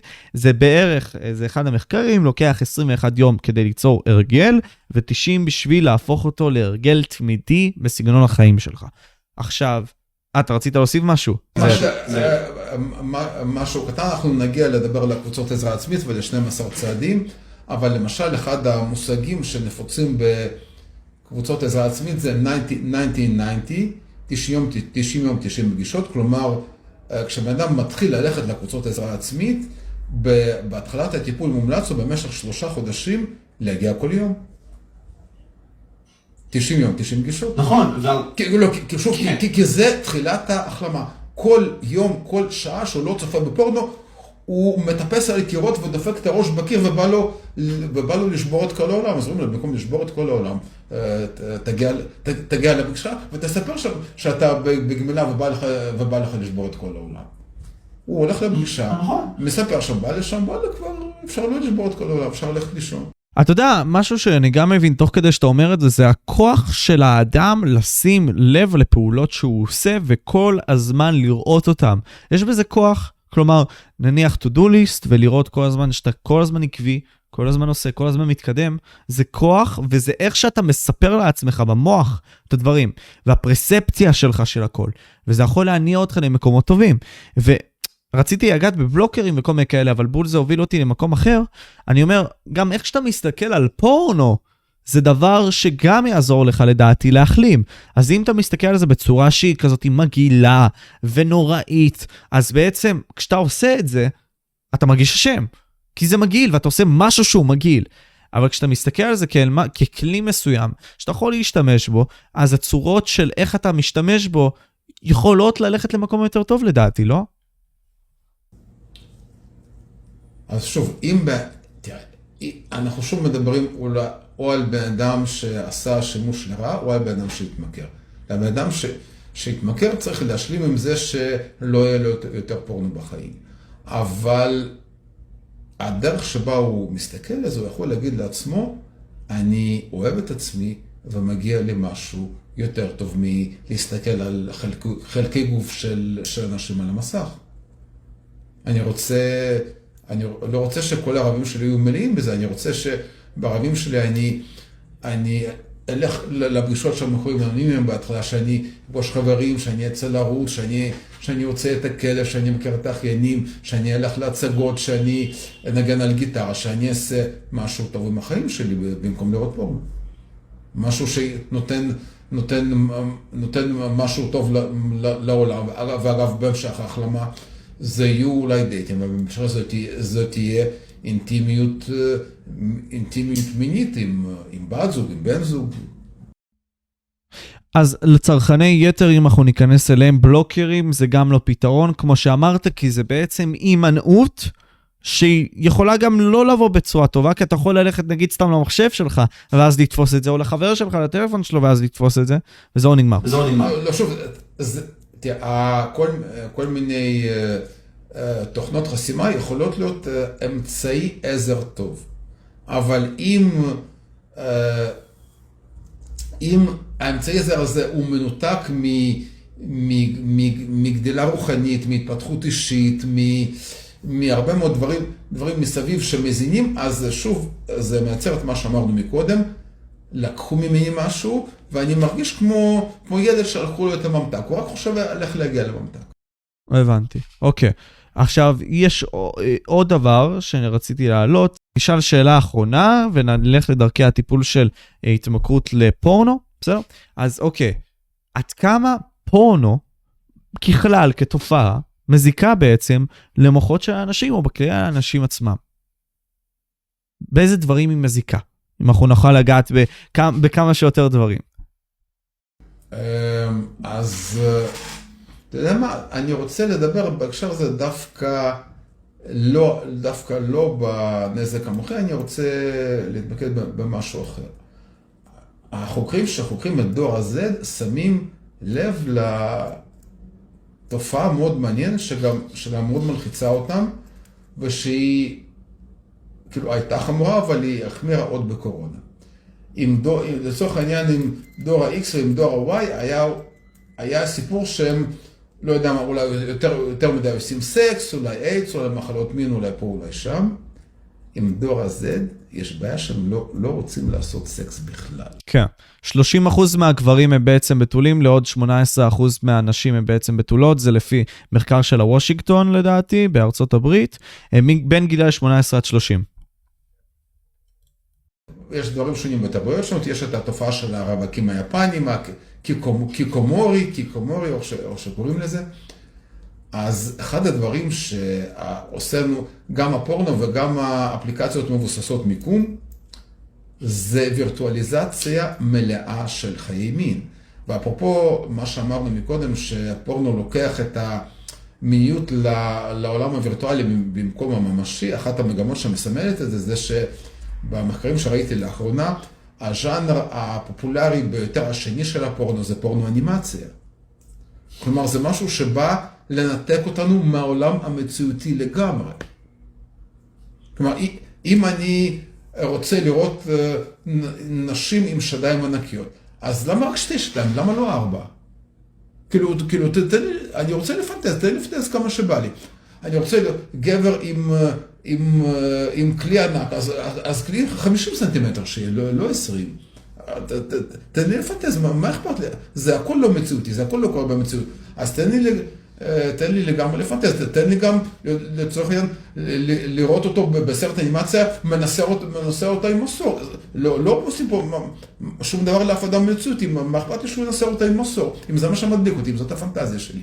אז לכן זה, כל החיי המין והאינטימיות הולכים לווירטואליזציה לגמרי, וכתוצאה מזה סתם לפגוש באדם מציאותי אפילו סתם לדבר עם מישהו באפליקציה, בטלפון, ואפילו בוואטסאפ, להגיד לו שלום, זה הופך להיות דבר נורא מפחיד. נכון. והבעיה היא שאנשים מפספסים שיש באמת כן השלכה בין החיים הווירטואליים האלה לחיים הפיזיים. כי כמו שאמרנו, יש מישור אחד של עולם חדש מופלא כזה, שאתה אומר, אוקיי, שום דבר באמת לא יהרוס את החיים שלך יותר מהר מאשר שתבוא ותשיג את מה שאתה רוצה ישר, כשאתה רוצה אותו. זאת אומרת, אתה בא ורוצה עכשיו אוכל, אתה מקבל ישר אוכל, זה לא טוב, כי באיזשהו מקום אתה בא ויוצר לעצמך, אם אתה עושה את זה הרבה, מין סוג של קונספציה שהיא לא נכונה למציאות. כי אף פעם לא היה לנו כזאת הסתכלות אבולוציונית, אנחנו אף פעם לא קיבלנו ישר את מה שהיינו צריכים. אז זה יכול ליצור אצלך הרבה מאוד בלבולים במוח. ובכאלה כמויות ובכאלה אפשרויות בחירה. נכון, אז האפשרויות בחירה האלה באיזשהו מקום גורמות לגוף שלנו לאיזשהו state of mind, לאיזושהי הסתכלות שהיא לא ברורה. כלומר, הגוף נכנס לאיזושהי בלבלה, וזה מתבטא נגיד סתם בחוסר זקפה לאנשים צעירים, והדבר הזה גודל, כי אתה רואה נגיד סתם דברים שאתה בחיים לא תקבל גם. נכון. רוב האנשים. וזה, וזה, גם, וזה גם עושה לך מוטיבציה לא לבחור. אולי, אולי תהיה מישהי יותר יפה, יותר גבוהה, עם חזה יותר גדול. זה, זה, זה כל הזמן חיפוש, זה כל הזמן להזיז שוב ושוב ושוב את, ה, את, ה, את הריבועים האלה באפליקציה. אתה אף פעם, אף פעם לא רוצה להגיע לשם. נכון. כי ברגע שתגיע לשם, תפגוש את המציאות. ברגע ש... ברגע שתגיע לשם, זה ישר יתחיל להציף אותך, למה אני עם זאת? הוא יכולתי להיות עם זאת, עם זאת, עם זאת, עם זאת, למה אני עכשיו עם זאת? תמיד יכול להיות, תמיד יכול, יכול להיות משהו יותר טוב, ואין דרך לצאת מהלופ הזה. לגמרי. וזה לא עוזר גם שהחברה עצמה עושה, עושה over sexualization, כלומר, היא over סקסואלית, כלומר, כל הזמן, אתה יודע, הבוטות הזאת שאתה דיברת עליה בכמעט תחילת השיחה. אתה יודע, בכל מקום עכשיו אתה רואה את ה... הסטריאוטיפ הזה של האישה הבלונדינית עם השמלה האדומה, עם השדיים והתחת הגדול, ואתה יודע, זה גם נגיש לנו מאוד באינסטגרם, נגיש לנו מאוד ב-only fans, בעוד הרבה מאוד מקומות. אתה רואה אותן, והן מאוד כביכול נגישות אליך, אבל זה תרמית, זה לא באמת ככה. ודרך אגב, זה אה, סוג של אה, שוויון מעוות ובעייתי. החברה היום גם מחביצה את, אה, את גברים באותה מידה. תראה את קוביות של סטטיק ובן אל. בואו גם נחפיץ את הגברים, בואו בוא גם, בואו נראה גם, את, ה, גם את, הגבר, את הגברים בלי גופייה, בואו כאילו, סתם כי נחמד לנו לראות גברים בלי גופיות. נכון. כלומר, אנחנו רואים באמת מימד שנשים כל הזמן היו אומרות אה, באינטרנט ובכללי, אתה מחפיץ אותנו, הגברים מחפיצים. עכשיו, יכול מאוד להיות, אבל אני גם אומר שבנות גם מחפיצות את עצמן באותו, באותו משקל. כלומר, זה שבנות הולכות ל-only fans, אם אתה מכיר את האפליקציה, אני מניח. שבאות ומוכרות, אז זהו, יש מין סוג של אתר כזה, שבנות מוכרות תמונות, מוכרות שירותי דיבור עם גברים, ומוכרות גם אה, את וידאו שלהם, זה יכול להיות וידאו אינטימי והכול. גברים, כן, כדוגמה, נרשמים לזה במנוי מסוים. אני חושב שרומי אברג'ל דיברה על זה בפודקאסט עם מיני וייסמן. אז זהו, וזו תופעה מסוימת שהיא מאוד FOMO, ואתה משלם בעצם על service, כי אתה גם אמרת את זה, זה הרבה יותר קל, ואתה כאילו מקבל את מימד הס... האמיתי, מימד של החיים האמיתיים, אבל זה לא באמת קורה. זה סתם מין סוג של foreplay מסוים, או play מסוים שאתם משחקים אחד עם השני, שהוא לא באמת קורה, במציאות. לא, אבל זה פורפליי שאין לו פליי. כל הרעיון של פורפליי זה שהוא, זה שהוא מוביל לפליי. זה פורפליי שאין לו פליי. בדיוק. וזו המציאות שבה אנחנו חיים כיום, זה מעניין. וזו המציאות, המציאות של הפורפליי הנצחי שאף פעם לא, לא, לא מגיע לשום דבר. וכמו שאמרתי מקודם, זה בהחלט החמיר, בקורונה, כי אנשים היו בבית, ואנשים היו מנותקים מהזולת, ואנשים היו מול, מסכים, וזה גרם לכל, מיני דברים, שבין היתר זה קשור אולי לדברים של זהות מגדרית, שאולי נדבר עליהם ב, בפעם הבאה, כי שוב, הכל, הכל, כן. הכל הופך להיות וירטואלי.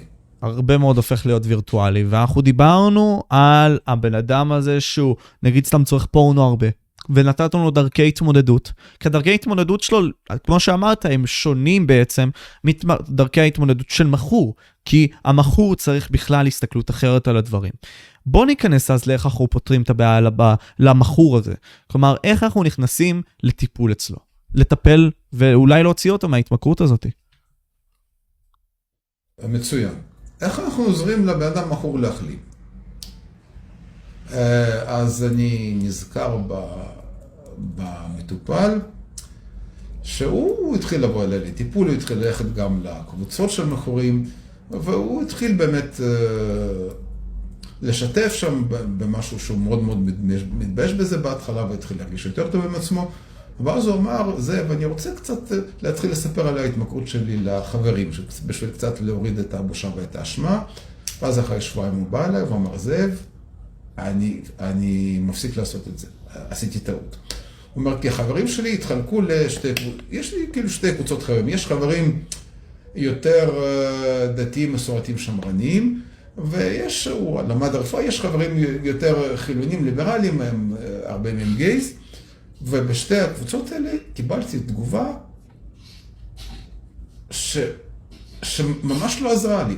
החבר'ה היותר יותר דתיים, שמרנים מסורתיים, שאמרתי להם, תקשיבו, אני מכור למין, הגיבו באיכס איזה סטייה מגעילה תתבייש לך. החבר'ה היותר ליברליים חילונים גז הגיבו בוואו, איזה התמכרות מגניבה, גם אני רוצה. אוקיי. אוקיי. ואומר, ושתי התגובות מאוד לא עזרו לי, כי הם לא מבינים אותי, הם לא מבינים שאני מתמודד עם משהו שכואב לי, שאני איבדתי את השליטה על זה, שהורס לי את החיים, שאני לא יכול להתמודד עם זה לבד, ושאני צריך את, ה, את, ה, את הקבלה בשביל, בשביל שאני אוכל להתגבר על זה ולהתמודד עם זה. הם לא מבינים, אלה לא מבינים ואלה לא מבינים. להיות מכור למין שרוצה להחלים, זה, בחברה שלנו זה דבר קשה. אז...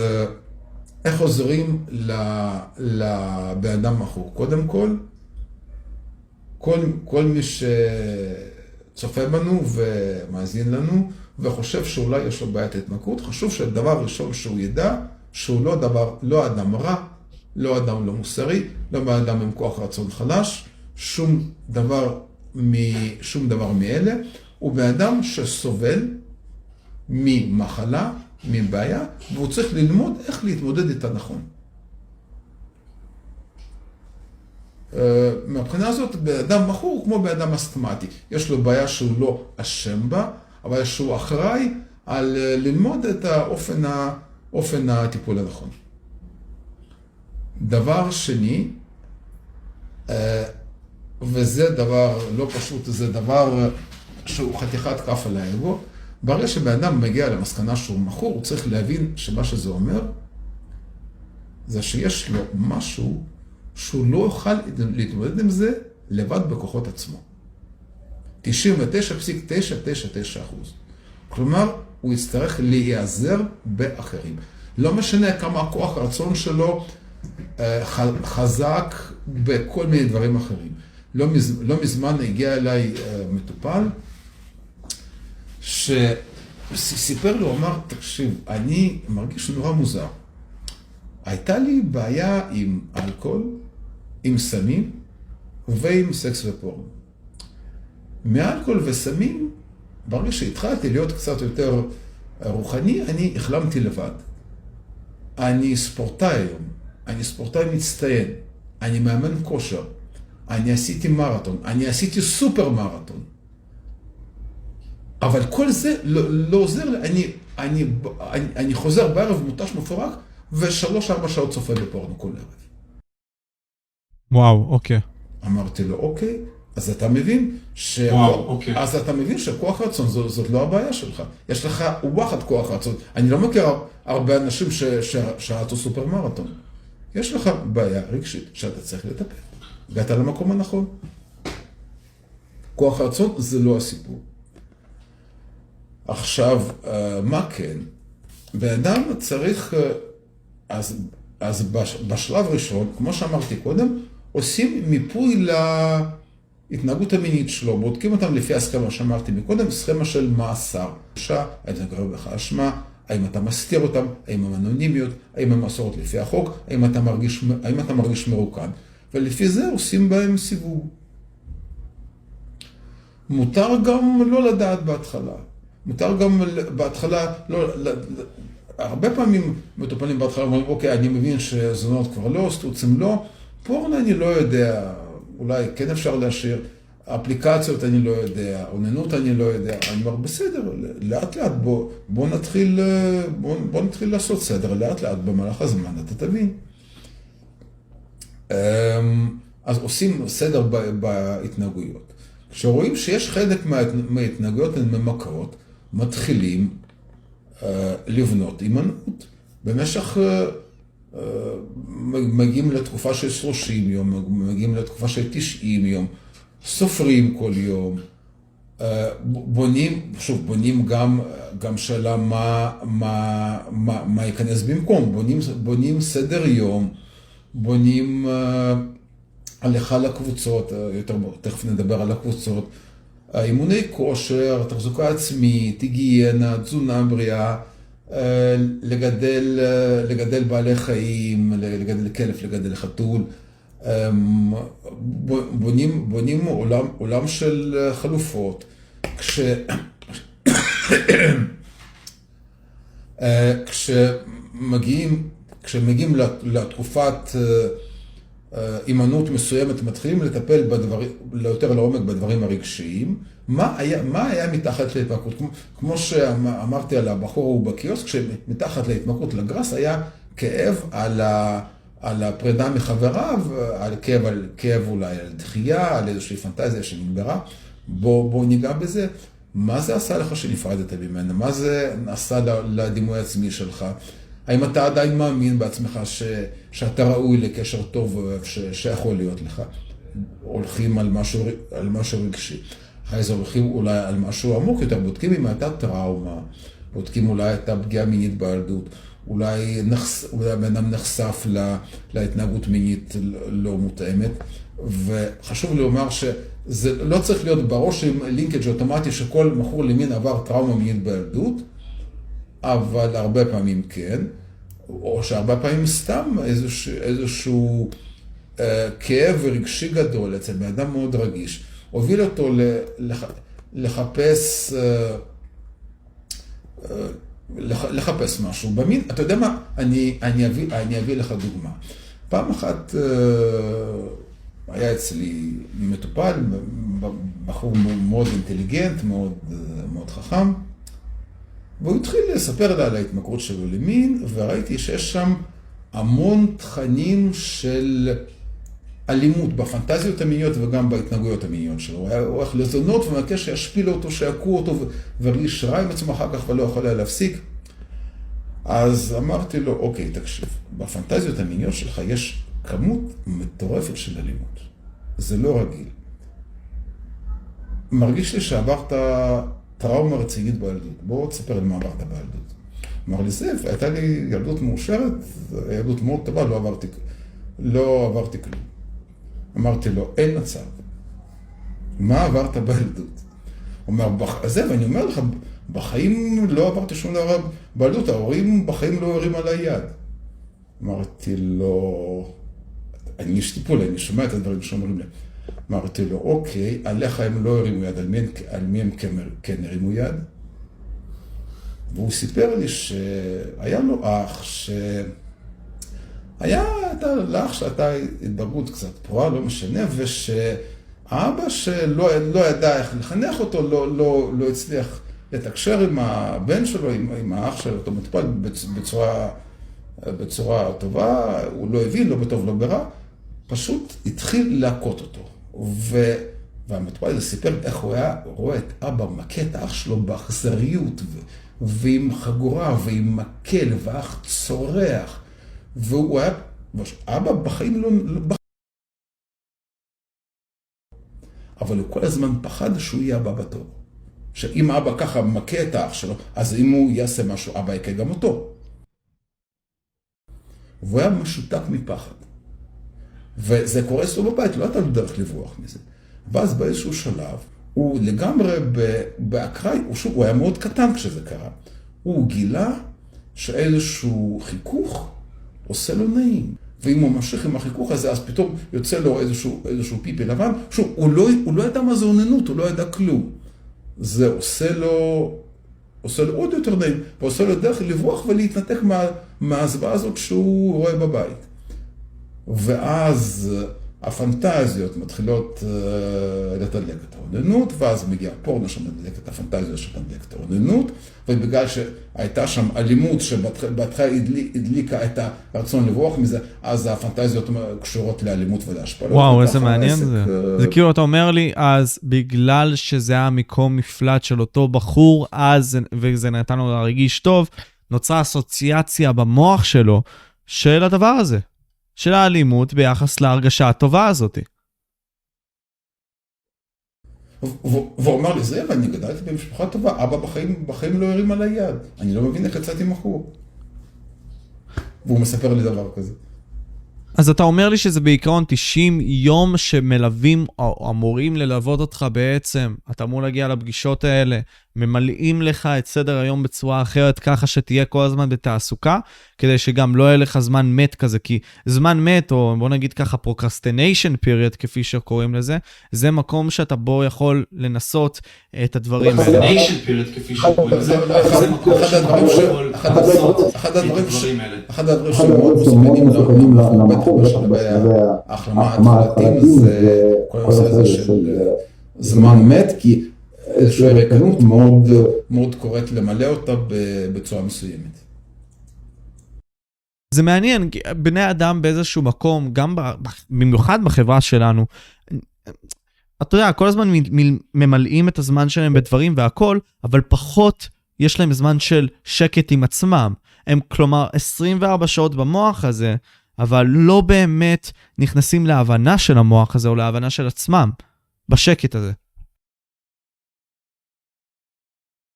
יש ספר, אני מאמין שקראת, אם לא אז תקרא את הספר הנהדר של מיכה גודמן, מהפכת הקשב. אוקיי, לא קראתי אותה האמת.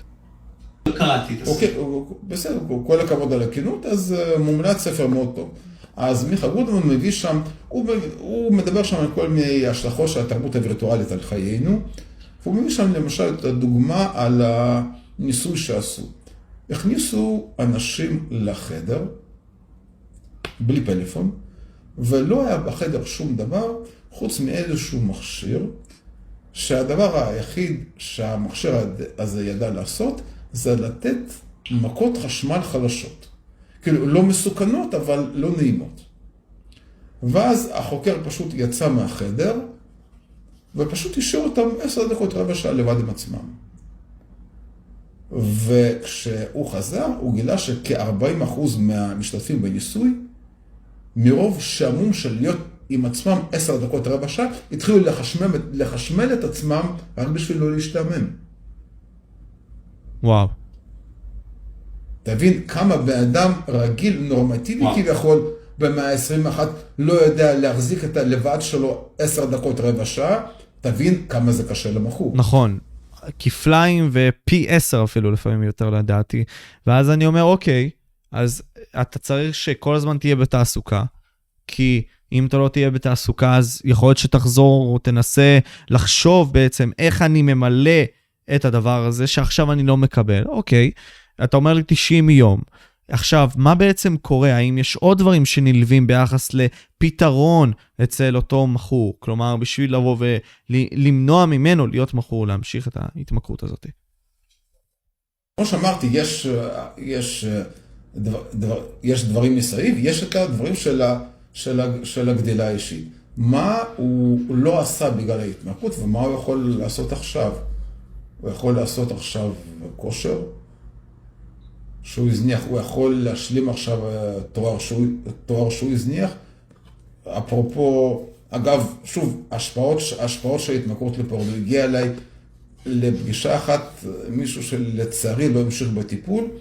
אבל ת- תבין, הוא, הוא סיפר לי שבתיכון הוא היה סופר מצטיין בריאלי, פיזיקה, מתמטיקה, הכל חמש, חמש, חמש, חמש יחידות, התקבל לטכניו להנדסה, אוקיי, מרשים, מרשים, מרשים, בחור טוב, בחור מעניין. בשנה הראשונה, באמצע השנה, הוא עזב את הלימודים, לא הצליח להתרכז בלימודים, עסוק בפורנו כל הזמן. וואו, אוקיי. אז אפ- אפרופו מה שהתמכרות לפורנו עושה. אז למשל, לחזור לתואר שזנחת באמצע, לפתח תחביבים, לפתח, אה, לפתח, אה, אה, לפתח כושר. אני, אני, טוב, לי אישית יש זיקה רגשית מאוד עמוקה לאמנויות לחימה, וספציפית לג'ו-ג'וסו ברזילאי, כבר... אה, וואו, באמת? כבר, כן, כבר יותר מעשר שנים. אני יודע שאתה מראיין שהם באמת בעניינים, אז כאילו, אני חושב שג'ו-ג'וסו ברזילאי זה באמת דבר, אחד הדברים המדהימים בעולם, והרבה, אה, הרבה מכורים, ספציפית מכורים למין, באמת מוצאים שם את עצמם, כי זה, כאילו לעשות משהו מאוד אינטנסיבי עם עצמך, אבל זה גם, זה כאילו, כאילו ב, בעולם האמיתי, אתה במגע פיזי מאוד אינטנסיבי ומאוד אמיתי עם אנשים אחרים, שם, כאילו על המזרון אתה, כאילו, אתה שנבחן שם באמת מי אתה. נכון. וזה, וזה דבר שמאוד, אה, שוב, לח- לחלק מה, מהמטופלים שלי גם הוא, הוא, הוא מאוד מאוד עוזר, וספציפית ג'ו-ג'וסו ברזילאי, כי יש שם אה, משהו טוב על הנושא הזה אולי. לא, לא, לא, אני. אני רוצה גם אה, טיפה להתעכב על זה, כי זה לדעתי גם חשוב. כלומר, כל העניין הזה של בניית הביטחון העצמי, ואתה אומר לי פה דבר שהוא לגמרי מדהים, אני אומר, ג'ו-ג'יסו ברזילאי, כדוגמה מצוינת, זה נותן לך את האפשרות, קודם כל, להתנגדות. כלומר, התנגדות, אם נגיד סתם אתה קורא את ניטשה, אתה מבין שהתנגדות זה דבר שהוא סופר חשוב בשביל להפעיל את הרצון לעוצמה. והרצון לעוצמה הזה, זה אומר שאתה מתפתח בתור בן אדם, אתה כלומר עובר אתגרים, עובד עם מכשולים והכל. אז בג'ו-ג'יצו אתה קודם כל חווה התנגדות כלשהי, ואם אתה מתגבר עליה זה בונה את הביטחון. וזה גם מרגיע לך את האגו באיזשהו מקום. דבר שלישי, זה גם מוציא ממך את כל הלחצים. דבר רביעי, אתה יכול ללכת... זה לא, זה לא מרגיע, זה מרסק לך את ה... נכון, בהרבה מאוד מהמקרים כן, כי אתה נמצא מול אנשים שהם יכולים להיות בני אתה 17. בעיה, אם- אתה לא כן, מוכן לוותר על אתה בני לא- אתה 17. לא לא עושה בג'ו-ג'יסו שום דבר. לגמרי, ואתה יכול להיות בן 17 ולכסח מישהו בן 30, כי אתה יודע לעשות את נעילת הרגל הזאתי בצורה טובה כל כך. אז אתה אומר לעצמך, fuck, כאילו, בן, בן 17 עשה לי את זה. בטח אם אתה, בטח, ברור, בטח אם אתה מתאמן מגיל הארבע. נכון, נכון, נכון, נכון. ומעבר לזה גם, אתה יכול ללכת סופר אינטנסיבי, ומה שנשאר לך לעשות, זה רק פשוט לעשות ככה. וזהו. That's it. וככה המשחק הולך. והמשחק הזה הוא מאוד טוב ומתגמל לשני הצדדים, כי אתה גם משתחרר, גם משחרר, גם עוזר לבן אדם השני להשתחרר, וגם אתה לומד. וזו פילוסופיה כל כך עמוקה ומדהימה, שאם אתה באמת מתעמק בה, זה עולם ומלואו. עולם ומלואו, וזאת, שוב, זה, זה משהו שאנשים שלא עושים ג'ו-ג'יסו ברזילאי לא, לא יבינו את מה שאני אומר עכשיו, אתה תבין, החוויה הזו של גברים מזיעים שמתגלגלים על, על, על המזרונים, זאת חוויה מאוד רוחנית. לגמרי, נכון- לגמרי. נכון שהבנת את מה שאמרתי? לגמרי. לא, את זה אני מבין, אני הייתי גם בג'ודו, אז כאילו, אתה יודע, חוויתי את כל הרולים האלה, וגם הייתי אצל אה, שי, אם אתה מכיר, שי ברנד, בכפר סבא. התאמנתי אצלו ב BJJ, אז זהו, גם אצלו הייתי. קצת, ממש אימון אחד, כי אה, הייתי עם אה, עומר אפרת, לא יודע אם אתה מכיר אותו גם. אז זהו. בוודאי, גם אה, ראיתי את הפוסטר שלכם, מכיר גם את עומר, כן, בהחלט. אז זהו, אז, אז אוקיי, אז זלגנו טיפה, אבל בכל מקרה חיוני.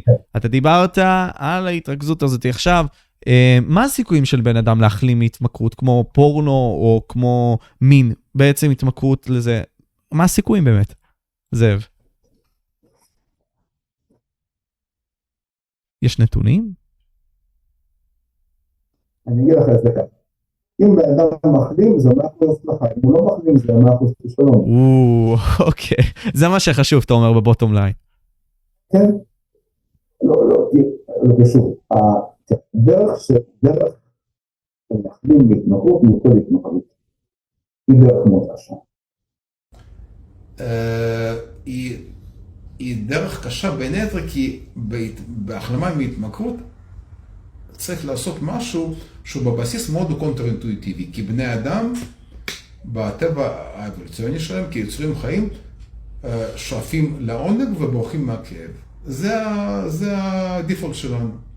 ובהחלמה מהתמכרות צריך לעשות משהו הפוך.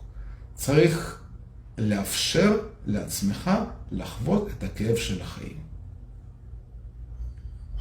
כאב שאתה לא החתיך ההורס שחלמת, כאב על חברה שעזבה אותך, כאב על אבא שהיכה את האח שלך והוא צרח ואתה עמדת שם ליד ולא יכולת לעשות כלום.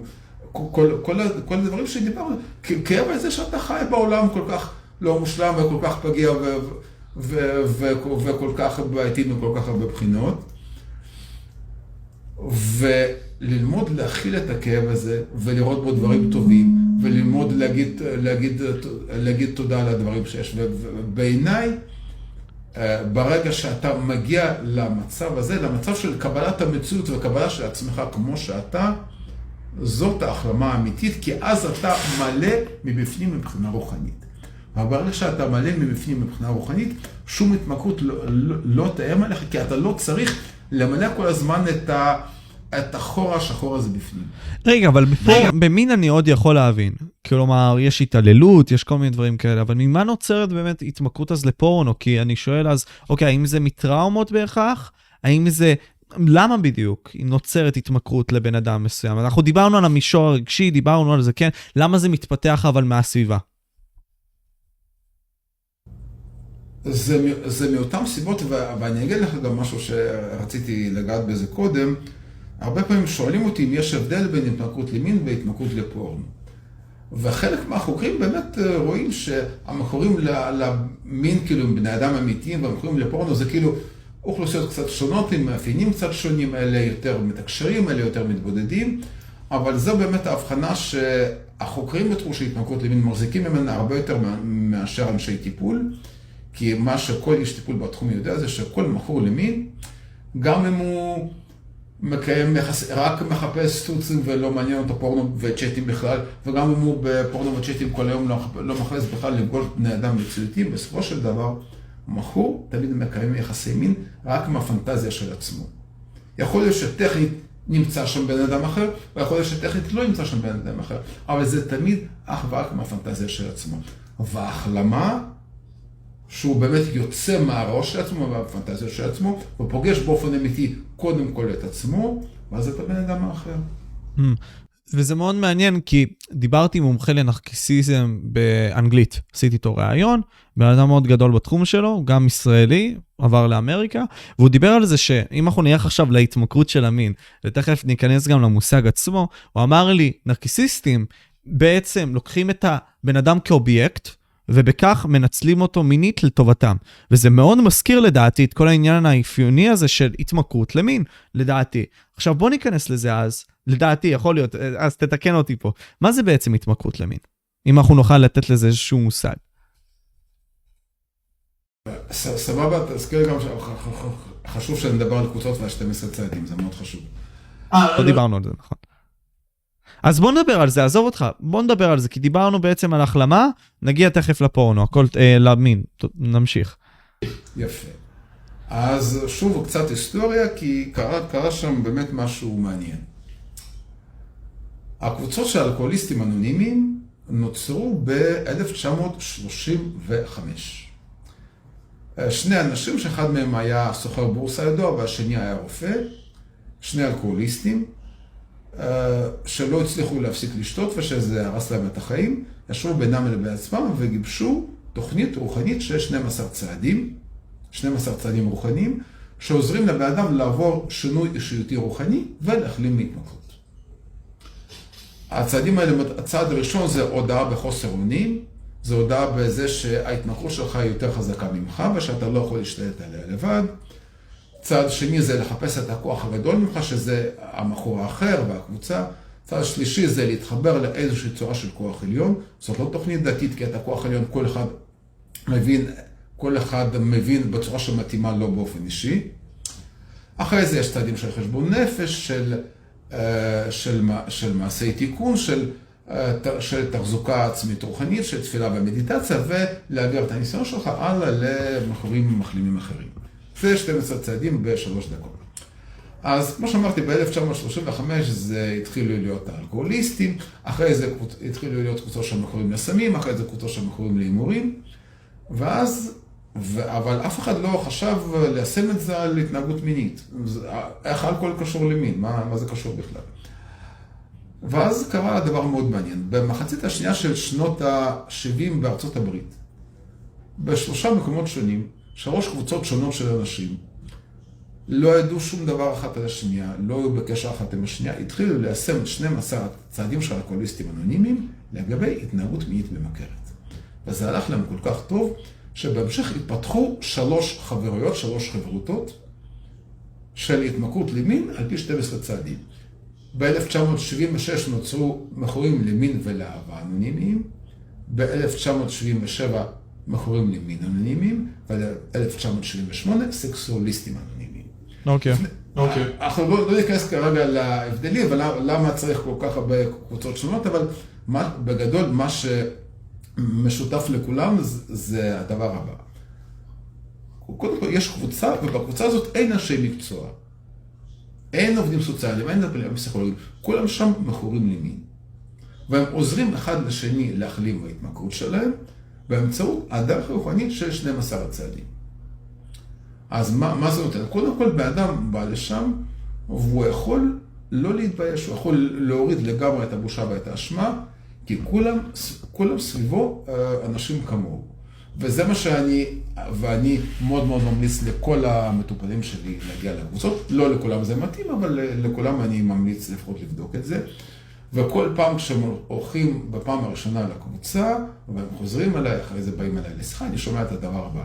זאב, אני נורא פחדתי, חשבתי שיושבים שם סוטים עם קעקועים ועם כובעים, ואנשים מגעילים וסוטים ודוחים, והם ממש אנשים כמוני.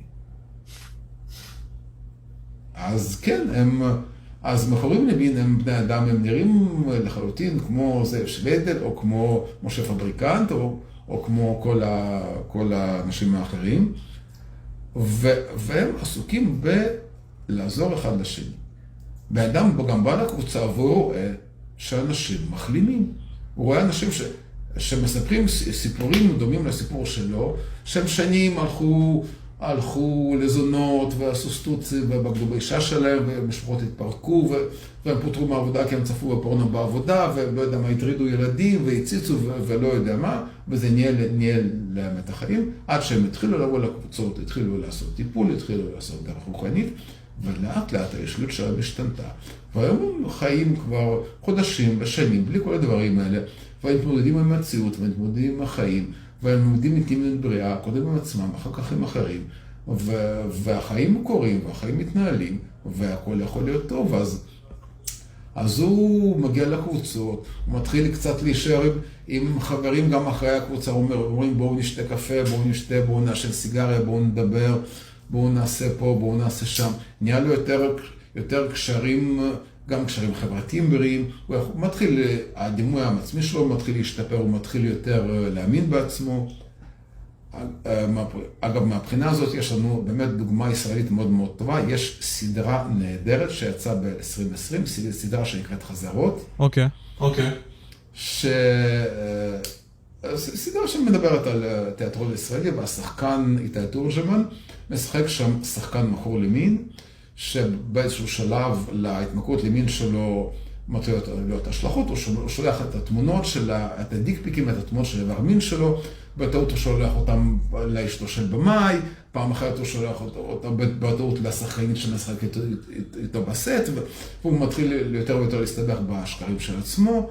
ואז הוא, יש קטע שהוא בפרק השמיני, שהוא מגיע לקבוצה של מכורים למין. פשוט רואים בסרט הישראלי קבוצה של מכורים למין, איך היא ככה נראית במציאות ומשחקים את זה מאוד מאוד טוב. ואגב, אחרי זה נחשף סיפור של בעצם, של כותב הסדרה של ארז דריגס, ש... אה, לא משנה, כתוצאה מכל מיני התפתחויות, הוא נחשף כמכור מחלים למין בעצמו, שכבר שנים רבות גם נמצא בטיפול וגם... וגם הולך לקבוצות, והיו לו כל מיני גם התנהגויות סליזיות ואובססיביות, שבשלב מסוים הוא, הוא הבין שהוא חייב לטפל בהם. ואגב, גם בכתיבת הסדרה הזאת הייתה גם חלק ממעשי תיקון שלו, כלומר, דרך שלו להגיע ולספר שהתמכרות למי זאת בעיה מאוד קשה, אבל שאפשרי, שאפשרי להחלים ממנו. הוא נתן רעיון מאוד יפה ומאוד מפורט לעיתון הארץ, וזאת הייתה באמת דוגמה של, של בן אדם שנחשף קצת בעל כוחו, כי התחילו לטוץ כל מיני סיפורים מהעבר. אבל גם כתוצאה מזה שצצו סיפורים מהעבר, הוא היה יכול להגיד נכון. בעבר התנהגתי בצורה סליזית, בצורה לא מתאימה, אבל אני כבר הרבה שנים במקום. אז, אז דיברת על אותה סדרה, ודיברת על שחקנים. ובול רציתי פה אז להגיד מין סוג של דבר שהוא לדעתי מאוד חשוב. באיזשהו מקום בני האדם, אתה יודע, נכנסים לעולם הזה ורואים עד כמה הוא לא כנה. ובסוף הם הופכים להיות לא כנים, כי הרבה מאוד מאיך שהדינמיקות של איך שהעולם בנוי הם כאלה. וזה כואב בתור בן אדם uh, תמים כזה, בן אדם צעיר לבוא ולראות את זה, אז זה למה נגיד שייקספיר בא ואומר, העולם הוא במה וכולנו שחקנים בתוכה. וזה למה לדעתי להרבה מאוד אנשים קשה להיות אמיתיים עם עצמם. כי תדמיין עולם שאף אחד בו אתה, אתה אמרת לי, נגיד סתם בקבוצות תמיכה האלה, שאנשים הם לא עכשיו אבנורמליים, שהם לא הזויים ומוזרים. זה אנשים כמוני כמוך, אנשים שלגמרי לא נראים כאלה. אבל בפועל, אתה רואה אותם עכשיו נמצאים סביבך, אתה אומר לעצמך, fuck, אוקיי, אני עכשיו יכול להוריד את ה guard שלי למטה. כי יש הרבה מאוד אנשים שהם כמוני, לפחות נראים, שחווים את אותם דברים שאני חווה. אבל כשכולם מזויפים, או כולם משחקים אותה שהכל בסדר, אז אתה לא באמת יכול להוריד את הגארד הזה למטה, כי אתה אז תיראה מוזר ושונה, לדעתי. אחד, אחד הדברים שמאוד מאוד באים, סליחה, ש...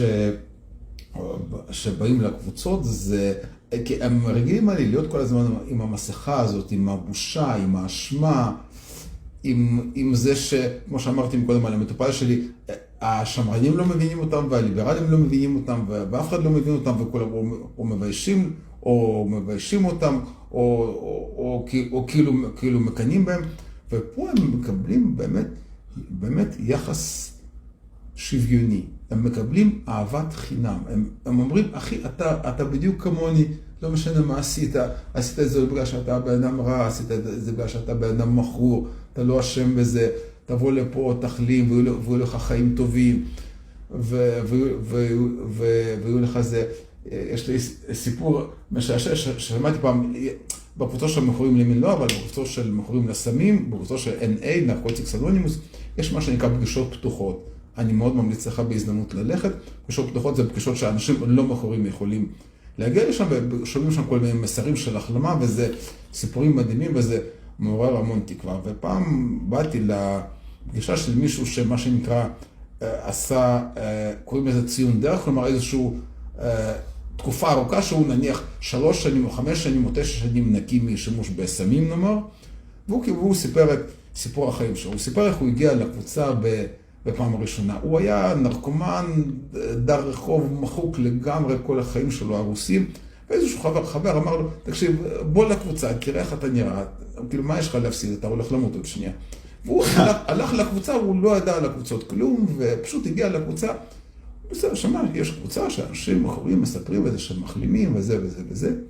ואז הקבוצה מסתיימת, ואז קורה שם טקס קבוע שקורה תמיד בקבוצה כשמגיע חבר חדש. אומרים בקבוצות שהחבר חדש הוא האדם הכי חשוב בחדר, כי הוא בעצם, הוא בא להחלים וצריך לקבל את פניו, כי, ולהעביר לו את מסר ההחלמה, וצריך לקבל את פניו בצורה יפה כדי שהוא ירצה לבוא עוד. אז הקבוצה מסתיימת, בן אדם ניגש אליו, בן אדם שהוא לא מכיר, בן אדם שרואה אותו פעם ראשונה בחיים, נותן לו חיבוק ואומר לו, אהלן אחי, ברוך הבא, אוהבים אותך, תמשיך לבוא. עכשיו עוד בן אדם נותן לו חיבוק ואומר לו, אהלן אחי, אוהבים אותך, טוב שבאת, ברוך הבא, תמשיך לבוא. ניגש אליו עוד אדם, נותן לו חיבוק, אומר, אהלן אחי, ברוך הבא, אוהבים אותך, טוב שבאת, תמשיך לבוא. הוא ראה את כל החיבוקים, הוא אמר סחר שלו, מה זה, תגיד, לאן הבאת אותי? זו קבוצת תמיכה של הומואים.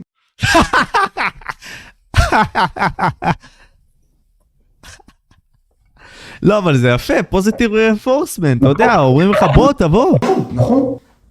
לא, לא אומר לך, אתה מכור, אתה סוטה, אתה מגן, אתם אומרים, אחי, איזה יופי, איזה יופי שבאת, ברוך הבא, בוא להחלים, בוא, תיקח מספר טלפון, בוא, תבוא לקפה, תדבר אם אתה צריך. מדהים. לא, וגם, סתם עוד דוגמה, אתה יודע, אני, אני איש טיפול, ולצורך העניין המטופלים שלי לא אמורים להתקשר אליי אחרי עשר בערב, אלא אם כן הם עם מחשבות אובדניות או לא יודע מה. אז המטופלים שלי גם כבר כמה פעמים סיפרו לי שכשהם, בטח בחודשים הראשונים, שהם מתחילים להחלים, לפעמים הם קמים בשלוש, ארבע, חמש לפנות בוקר, הם מרגישים שאם הם עכשיו לא יראו פורנו או לא יאוננו, אני לא יודע, הם הולכים עכשיו לשבור את כל הבית או להשתגע או להרוג מישהו או לא יודע מה. הם פותחים בוואטסאפ של, של הקבוצת הזאת אהלן חבר'ה, מישהו זמין לשתף, להתחבר, ומישהו עונה להם. והם מדברים בשלוש, בארבע בלילה, וואי, ממש בא לי לעונן, ממש בא לי ללכת לזונה, ממש בא... לא, אחי, אבל מה זה ייתן לך, מה יצא לכם ללכת לזונה? בוא, אתה לא רוצה לחזור לזה, בוא, בוא תנשום אוויר, בוא נתפלל ביחד לכוח עליון, בוא נצא להליכה, בוא, בוא, בוא נשתה כוס תה, בוא, לא יודע, בוא אני אספר לך בדיחה, בוא תלטף את החתולה שלך. ווואלה, ובן אדם נושם עמוק, נרגע, ווואלה, עובר לילה בלי, בלי פורנו. זה, זה ממש יפה, זה, זה, אתה יודע, רגעים כאלה לדעתי, נותנים לי בתור אדם צעיר תקווה לכך שהאנושות היא מקום יפה בסופו של דבר, ושאהבה זה ערך עליון, וש, ו, ובאמת אפשרי ליצור משהו יפה במידה ויש מטרה משותפת. כלומר, אנחנו עברנו את החרא ביחד, בתור מין אנושי. בוא נתאגד, בוא נעשה משהו ביחד בשביל שנעזור אחד לשני, ולא נהיה רק אנוכיים. כי אנוכיות זה קל. להיות אנוכי זה מאוד קל. ולשקר לאנשים זה מאוד קל. אבל למה? ופה זה תופס את זה, כאילו, אתה אומר לי עכשיו המפגשים האלה, זה, זה מדהים, שהם באמת נמצאים שם, ואתה אומר לי 4, 3 בבוקר, מדברים אחד עם השני, זה בכלל מדהים. ו- ו- ו- ודיברנו טיפה על הת- אה, התמכרות למין. דיברנו על דרגי ההתמודדות, אני רוצה שאנחנו נתעסק בנוגע לזה, ותגיד לי בעצם מה זה התמק... התמכרות למין, כי זה, אתה יודע, זה נשמע משהו מאוד מוזר כזה, מה זה, אוקיי, האם אני עכשיו בא ויוצא לרחוב ונוגע במישהי זה, זה התרקות למין, האם זה חדירה, האם זה, מה זה בדיוק? טוב, קודם כל, יש סרט נהדר שאני מאוד ממליץ לך עליו, אפרופו, אחרי שתראה את חזרות, ולכל המאזינים והצופים, סרט שנקרא Thanks for Sharing. תודה, okay, okay. תודה ששיתפתם. זה סרט שמתאר גם קבוצת עזרה עצמית של מכורים למין. אני כבר אומר לצופים אולי היותר הדתיים או השומרים שלנו, אין שם, אין בסרט שום סטיות שומוריות, שום דבר, סרט לגמרי מהוגן ו- וסבבה לראות אותו עם המשפחה, עם האישה שלכם, סרט סבבה לגמרי. למעשה, למעשה זה קומדיה רומנטית, אבל זו קומדיה רומנטית על התמכרות, כלומר היא עם עומק רגשים מאוד גדול, בעיניי סרט מאוד מאוד יפה, שגם ממחיש מה זה חלק ממה זה קבוצות עזרה עצמית, אז למשל יש שם דמות של רופא יהודי, שמתעסק בזה שהוא מטריד נשים בתחבורה ציבורית. אוקיי. Okay. הוא, הוא okay. אוקיי. נצמד ומתחכך וזה, ויום אחד הוא נזרק מאבד עבודה בגלל זה. לא, לא, לא, לא, הוא מאבד עבודה לא, לא בגלל הטרדה בתחבורה ציבורית, אלא בגלל שהוא בעצם מצלם את ראש המחלקה שלו בבית חולים, כאילו מתחת לשמלה, ובטעות נופל לה הפלאפון, והיא רואה שהוא צילם אותה ככה, אז היא... אז אתה רוצה את הדוגמה למה זה התמכרות למין? למשל את זה. לא, לא אבל זה יותר רעיון, זה כל התנהגות מינית, שבעצם יוצאת לך משליטה, שגורמת לבושה, לאשמה, להסתרה, להלקאה עצמית, שמסכן אותך מבחינה חוקית. זה, זה זונות, זה, זה סטוצים, זה הצצות, זה כל מיני כל מיני דברים. אז זה מיניות לא בהכרח רק מין, כי מין משתלך לסקס, וכאילו, אתה אומר, או ש... אוקיי, אז סבבה, זה מיניות יותר, כאילו, לאספקט הזה של גם אפילו הצצה, או נגיעה, או רצון לבוא ו... אתה מבין? אתה יודע מה, זה משהו שאולי לא, לא מספיק הבהרתי בהתחלה, כי זה מאוד ברור לי. למעשה, כל התמכרות, גם uh, למין כאילו עם בני אדם אחרים, וגם לפורנו או לאפליקציות מיניות, או, או לא משנה למה, בסופו של דבר מצטמצם לזה שבן אדם מזין את המוח שלו בגירויים. אמרנו לפני זה שאיבר המין החשוב ביותר זה המוח, נכון. אז זה פשוט מסתכם ב... בלהזין את המוח לגירויים. פעם אחת אה, חברה שהיא, כאילו, היא עורכת דין וזה, אבל היא לא כל כך מבינה במיניות, אמרה, אני לא מבינה איך אפשר להתמכר לפורנו. איך גברים מתמכרים לפורנו? בן אדם כאילו צופה בתמונות במסך, איך הוא מתמכר לזה? אז אמרתי לה, תראי, א', רוב הגברים שצופים בפורנו, חוץ מלצפות, עושים בו זמנית עוד לפחות פעולה אחת. אבל, אבל, כן, אבל, אבל מעבר לזה, גם אם הם לא עושים את הפעולה, הם פשוט, הם פשוט צוברים לעצמם גירויים במוח. כי, כי, כי חלק מהצופים בפורנו בכוונה מושכים את זה כמה שיותר כדי לא להגיע לאורגזמה, כי ברגע שהם יגיעו לאורגזמה ולפורקן, הם שוב ירגישו את הריקנות הנוראית הזאת בפנים. בגלל זה, בגלל זה הם כאילו, חשוב להם לא להגיע לאורגזמה ולא לפורקן, אבל המוח כל הזמן מוצף ומוצף ומוצף בגירויים. ו, ובגלל זה אגב, למשל, אחד הדברים שלפי זה יודעים, האם לבן אדם יש תיאבון מיני גדול, או שהוא מכור למין, זה ש... הוא יכול ללכת מסטוץ לסטוץ לסטוץ לסטוץ, וזה לא, לא, לא מספק אותו אף פעם, אבל מה, כרגע גמרת. לא, אבל הוא, הוא, הוא הולך לזה עוד פעם. הוא, הוא מסיים לשכב עם אשתו והוא הולך לראות פורנו.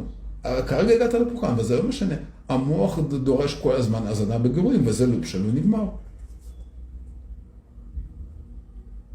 אם זה גם מתבטא בכך שהבן אדם עצמו כשהוא מכור, נגיד סתם למין, הוא חסר רגשי, כלומר, אם עכשיו הוא נמצא במערכת זוגית כלשהי, האם זה אומר שהוא פשוט חסר רגש בכלל, ולא בכלל מסתכל על הבן אדם שאיתו כפרטנר, סתם דוגמה, אלא מסתכל עליו כאובייקט יותר נכון מיני? אז כמו, ש... כמו שאמרת, רק כאובייקט מיני, כמו שאמרת מקודם, אה, אמרת מקודם מאוד יפה שכל החפצה היא גם החפצה עצמית. אז הוא מסתכל לא על אשתו או על הבן זוג שלו כאובייקט, אבל הוא מסתכל גם על עצמו כאובייקט. הוא מחפיץ, mm, את, okay. הוא מחפיץ את כל העולם, והוא מחפיץ גם את עצמו. במה זה מתבטא עכשיו שהוא מחפיץ את עצמו? אמ, א', למשל, אחד הביטויים המאוד מובהקים של זה, כלומר שמאוד ממחישים את זה, זה מה שנקרא לצלם מה שנקרא פורנו חובבים, כלומר לצורך העניין לצלם את עצמו, מקיים יחסים עם אשתו, ואז לשים את זה בכל, מיני אתרים. אבל שוב, להחפיץ את עצמו זה גם, כשהוא עם בן אדם אחר, הוא גם לא מתייחס לצרכים האינטימיים של עצמו. הוא גם הוא מבקש לחוות השפלה, הוא מבקש לחוות כאב, הוא מבקש לחוות, לחוות יחס אה, מחפיץ, הוא מבקש לגמור כמה, ש, כמה שיותר מהר, וברגע שהוא גומר, אז לא משנה, יש שם פרטנר, יש שם פרטנר, יש שם זונה, יש זונה ממין נקבה, זונה ממין זכר, לא, לא משנה מי יש שם, הוא, לא, הוא, הוא, שנייה אחרי זה הוא לא רוצה לראות את הבן אדם הזה. כן, הבנתי. הוא, הוא מתנתק לגמרי, כמובן מהרגשות של בן אדם אחר, אבל גם מהרגשות של עצמו. זה נתק. זהו. אה. זה, זה, זה, זה, זה הנתק, ובגלל זה גם ההחלמה מזה, זה ללמוד לתקשר קודם כל עם הרגשות של עצמך, ואז עם, ה, ואז עם הרגשות של בן אדם אחר. ואתה יודע, זה אולי הדבר המרכזי שמפריע לי אה, בכל הנופף ולא לא, לא, לא להודיע שלושה יום, כי, כי בסופו של דבר החלמה אמיתית מכל התמכרות זה בחיבור, זה לא אם לבד עם עצמך, שאתה לא מעונן או כן מעונן או לא צופה בפורנו או כן צופה בפורנו, זה בחיבור קודם כל לעצמך ואז לבן אדם אחר. אז זהו, אנחנו הגענו לאיזשהו מקום, ולדעתי זה הנושא האחרון, ניגע בו טיפה, לא משהו רציני. דיברנו באמת על פורנו, התמכרות לפורנו, דיברנו על מיניות אה, והתמכרות למין. עכשיו, אני יודע שזה מאוד קשור אז לעולם הדייטים. עולם הדייטים שאנחנו חווים ביום-יום, אה, בין אם זה בסקלות השונות שלו, אתה יודע, בין אם זה בטינדר עכשיו, ולנסות לבנות לעצמך איזושהי מקום לסטוצים וכל מיני כאלה דרך הרשת החברתית. דיברנו על אונלי פנס כמקום מסוים של פנטזיה שלא באמת מתממשת. אני אשתמש באיך שאתה אמרת, רול פליי בלי הפליי. ו... אנחנו מגיעים למצב שנניח הפורנו הזה, שימוש היתר וההתמכרות שלו פוגעות גם במערכות יחסים, והניסיון להיכנס למערכות יחסים כשלעצמן. וגם יש את כל העניין הזה של הציפייה מהאנשים עכשיו. מביאים את ההיבטים, איך שאני לפחות מסתכל על זה, מביאים את הדברים לפני המודרניים, לפני מהפכת הגלולות, שזה נניח היבטים כמו הג'נטלמן, כמו הבן אדם שמביא את הכסף, ומביאים גם עוד דברים ועוד אספקטים של שוויון, שהם ערכים שלפעמים גם סותרים אחד את השני. וזה מביא את הגבר לבלבול. וזה נושא שאני באיזשהו מקום כן מתעסק בו בערוץ. ואני אשמח לשמוע איך אתה מסתכל עליו. אה, בין אם זה השלכות של אותן התמכרויות, ובכללי גם קשיים כשלעצמם, לא בהכרח ההתמכרויות, אלא פשוט אנשים שמשתמשים בזה בצורה אובססיבית, ואיך זה לדעתך אה, משתלך לגבר הזה. איך, איך הוא אמור לתפוס את עצמו בעולם הכאוטי הזה שפתאום מגיע אליו? טוב, אז זה לא... איזה הנחה. לא, לא, זה לא קל לגברים, זה לא קל לנשים, זה לא קל לסטרייטים, זה לא קל לגייז, זה לא קל לאף אחד. קודם כל זה באמת מסע מאוד אה, רציני של, כול, של כולנו, שכולנו התרגלנו להיות מנותקים מעצמנו. והעבודה שיש לנו זו עבודה של להכיר את עצמנו וכתוצאה מזה להכיר בן אדם אחר. משהו שלמשל מאוד עזר לי ב... עולם הדייטים, זה להסתקרן, זה משהו שאני למדתי גם כמטפל וגם כבן אדם, להסתקרן בכנות בבן אדם שמולי. לפני הרבה שנים, אני יצאתי עם מישהו שכאילו זה, זה לא התפתח, אבל אני זוכר עד עכשיו מאוד בכיף את הדייטים שהיו לנו, כי היה לנו משהו, כאילו מצאנו דרך מאוד מיוחדת להכיר אחד את השני, אה, במשך איזה שניים או שלושה דייטים, שיחקנו אחד, אחד עם השני באמת ושקר. אוקיי, מעניין. כל הזמן אמר, אמר, אמרתי לו, תשמע, אה, שני סיטואציות. פעם אחת אה, נסעתי אה, מפתח תקווה לירושלים דרך קריית גת, או, או, או, או פעם שנייה, לא יודע מה, התכוונתי להגיע לבאר שבע והגעתי לחיפה בטעות. כאילו, נחש, אוקיי. כאילו מה באמת היה ומה באמת לא היה, וכאילו, תבין, לא יודע כמה הייתי מבולבל או כמה הייתי מרחף. או כל מיני, כל מיני סיטואציות מצחיקות שהיו לי בחיים, האם אני, האם, האם, האם צלחתי עם צניחה חופשית, האם צללתי באילת, האם פעם אחת צללתי עם כרישים, האם מת לי הצו כשהייתי ילד קטן, כי שכחתי להאכיל אותו. כל מיני דברים okay. אוקיי. מצחיקים ומפגרים וכיפים, ו... אבל זה נתן לי, לפני שאני שוכב עם הבן אדם, להכיר את הבן אדם שמולי, להבין איזו ילדות הייתה לו, להבין איזה דברים מצחיקים קרו איתו, להבין מה הוא אוהב, להבין ממה הוא מפחד, להבין מאיזה, מאיזה דברים הוא מתפדח, וזה כיף לראות את, את, הבן אדם שמולך בכל מיני סיטואציות מעניינות ומצחיקות וייחודיות, וזה, וזה קטע לראות את, ה, את האישיות של בני אדם. למשל, כשפעם גם קראתי איזשהו אה, וידוי של אה, מישהו גיי לצורך העניין, שדיבר בין היתר על ההתמכרות שלו למין וגם על הניכור המאוד גדול, מאוד מאוד גדול במפגשים המיניים שלו עם גברים, הוא תיאר את החוויה שלו במשפט אחד, different penis, same man. Mm. כאילו, אני פוגש כל פעם את אותו בן אדם, סליחה, כל פעם אותו בן אדם עם זין אחר. אוקיי. כלומר, זה, כאילו משהו נמחק, האישיות של בני אדם נמחקת, כולם הופכים לסיפוק של דחף, של צורך של איזושהי פנטזיה, ונמחקת האישיות של הבן אדם שמולי, היא לא מעניינת. הכל מכני. הכל מכני ולכן הכל מוחק את האישיות. ברגע שאתה מרשה לעצמך להתבונן באישיות של בן אדם, ושוב, אני טוען שאין בן אדם לא מעניינים.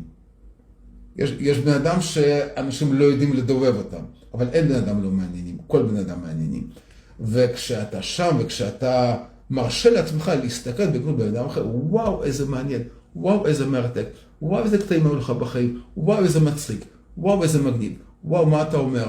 ושוב, ולהתעניין בכל מיני דברים, ובמשפחה, ובמצע של המשפחה, ומה שבמשפחה אומר, ואיזה עדה, ואיזה... ואיזה, מאכ... ואיזה מאכלים היו בבית, ו... ו... ואיך אתה בסדר, בסדר, ש... בסדר של האחים, למשל, אני, אני תמיד הייתי אוהב להגיד בדייטים, אנחנו במשפחה, שני ילדים, אני ואחי, משפחה רוסית גדולה. אוקיי. ככה, דרך חשוב גם להגיד משהו לידה שלי, גם קצת לצחוק עליה על הדרך, כמו שקצת אתה צחקת עם, עם גיורא זינגר, עם הטאפצ'קי ועם... כן, כן, אני, אני אגיד לך משהו, אני, אני מאוד רואה את מה שאתה אומר, אני מאוד מסכים איתך, כלומר, אני חווה את זה ב... אה, אתה יודע, שכבת גיל שלי, שהרבה מאוד דברים זה מכני, ודיברתי עם פרופסור אומן, זה עוד לא עלה לערוץ, זה הולך לעלות לדעתי כבר כשהפרק הזה יעלה. והוא אמר שבני אדם נועים מתמריצים במקום הראשון. אז התמריץ שהחברה בעצם נותנת לנו היום, זה לא להסתכל על האופי שלך, זה להסתכל על השטחיות שאתה מציג לבחוץ, כלומר הדמות הזאת שאתה מציג ברשתות, ובין אם זה בטינדר, ובין אם זה באינסטגרם, ובין אם זה בכל מקום אחר. אז אתה יכול להציג, נגיד סתם, זה מה שחברים שלי אה, בחטיבה היו עושים, זה להראות את עצמם כערסים. אתה יודע, כי ערס זה יכול להיות בן אדם מושך והכל, אבל בפועל הם בן אדם שמאוד, הם, לא, אתה יודע, רגישים כאלה, לא יודעים אולי איך לדבר עם בנות כל כך, זה מה שהם שמים לבחוץ. אבל זה בא ומביא משהו שקרי יותר, משהו לא סוסטיינבילי, ומשהו שבטווח הארוך לא נותן לנו את התוצאות שאנחנו מחפשים, וזה האינטימיות האמיתית הזאת עם הבן אדם. או אולי אנחנו לא מחפשים את זה יותר, אני לא יודע. זו הדרך לגלות את זה בחזרה, להסתכן בכנות קודם כל מעצמך, ואז מבן אדם אחר. ובני אדם זה דבר באמת הכי מסקרן, הכי מדהים, הכי, הכי רבגוני בעולם, או כמו שאמר את זה עיתונאי אבנר ברנהיימר, יש לו, יש לו ספר סיפורים עם, לסיפורים מצחיקים על החיים שלו עם, עם הבן זוג שלו, וכל מיני הערות כאלה מצחיקות על הקהילה הגאה הזו. אז למשל, יש לו משפט שאומר, הרבה אנשים בקהילה הגאה שוכחים שלקצה השני של הזין מחובר בן אדם. אוקיי. אוקיי.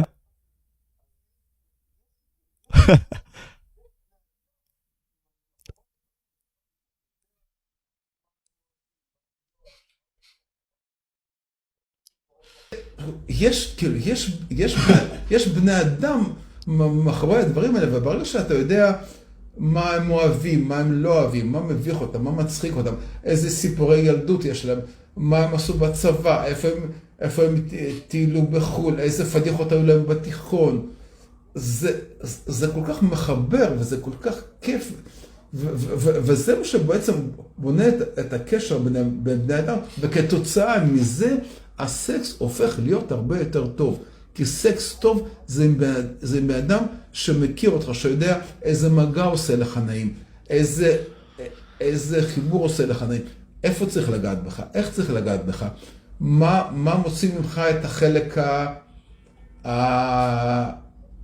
החייתי יותר, מה מוציא את החלק הרך יותר, וכל הדברים האלה יכולים לקרות. אמת, הכל נמצא אצלנו, אנחנו בעצם פוטנציאל שצריך פשוט לממש ולהוציא ממנו משהו.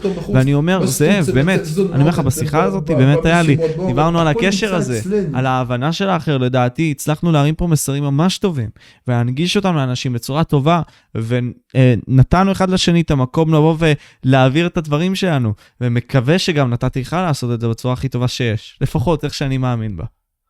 מקווה. תודה, תודה רבה. לא, לא, אני, אני רוצה גם שתיתן מסר לאנשים צעירים, עזוב אותך זאב, בוא תיתן גם מסר לאנשים צעירים שבטוח שצופים בזה. מסר לאנשים צעירים. כן, מה שבא לך, מה, ש, מה שבלבך, מה שנקרא. או במוח שלך. אני יכול לחשוב שהם כן, אולי, אתה יודע, בטוח אחד, ואולי האחד הזה יעשה שינוי. אין מה לעשות, ככה זה עובד. שכנעתי אותך, אתה אומר. טוב, אז חברים, תקשיב, אם כבר הגעת או הגעת למקום הזה בפודקאסט, אולי תקשיב או תקשיבי אם, אם, זה, אם זה בא לך ומתחשב. אני לא, אני לא יותר חכם ממך או ממך, אני לא הולך להטיף לך מוסר, מה, מה צריך לעשות ומה לא צריך לעשות, כמו שכבר הבנת, אני לא מאמין בדברים האלה. אבל אני רוצה להגיד לך שאני מאוד מאמין בך בלי להכיר אותך. והכי חשוב בעולם, שתאמין בעצמך. שתאמין בגוף שלך. שתאמין בנפש שלך. שתאהב את העולם הזה כפי שהוא ואל תפחד ממנו. הוא קשה, הוא לא קל, הוא מורכב, אבל אתה מסוגל להתמודד עם זה. אם אתה מרגיש שיש לך בעיה שמביכה אותך, שאתה לא מצליח להתנהל איתה בכוחות עצמך, אל, אל תגבור את עצמך בזה. תמצא מישהו שאתה יכול לשתף, לשתף אותו בזה, מישהו שיקבל אותך, מישהו שאוהב אותך כמו שאתה, ואז תמצא מישהו שיוכל לעזור לך, אולי ברמה המקצועית להתמודד עם הבעיה הזאת. אין דבר כזה בעיה שאי אפשר לפתור. אתה תמצא אנשים שאוהבים אותך.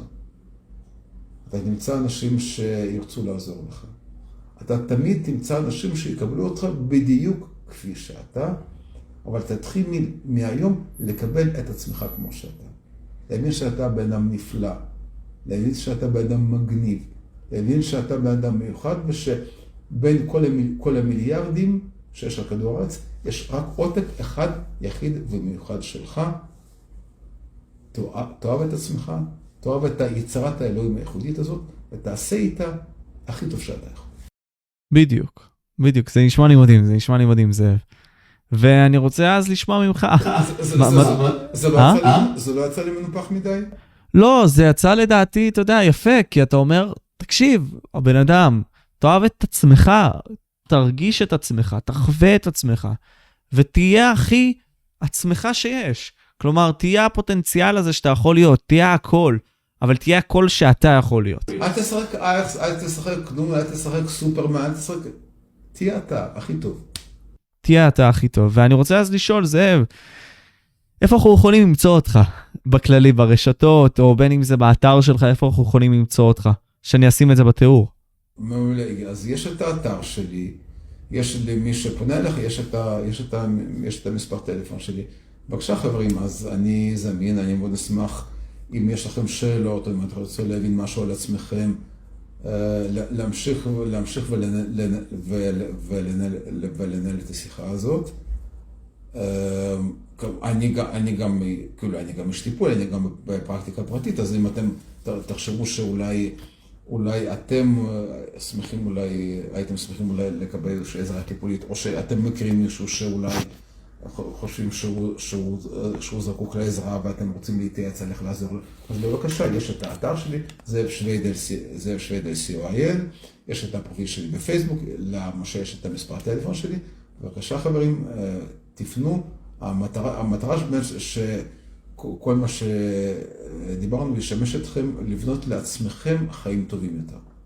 לגמרי, ובתקווה שאנחנו נשיג את זה, ואם אתה תעזור, אתה יודע, ואתה ממשיך לעזור לאנשים. זה בכלל ברכה, ואני מאוד מעריך אותך, זאב, במישור האישי. באמת, באמת, באמת, הייתה לי שיחה מאוד מהנה, מאוד כיפית. ואני מקווה שגם נתנו הרבה מאוד ערך לאנשים שצפו בנו. תודה רבה לך, משה, תודה באמת על ההכנה ועל ההשקעה ועל היסודיות. הייתה לי שיחה מאוד נעימה ומאוד רצינית איתך, זה לא מובן מאליו. אני מעריך את זה מאוד. יאללה, זאב שווידל, זה המשה פבריקנט, אנחנו היינו פה חבר'ס, ביי!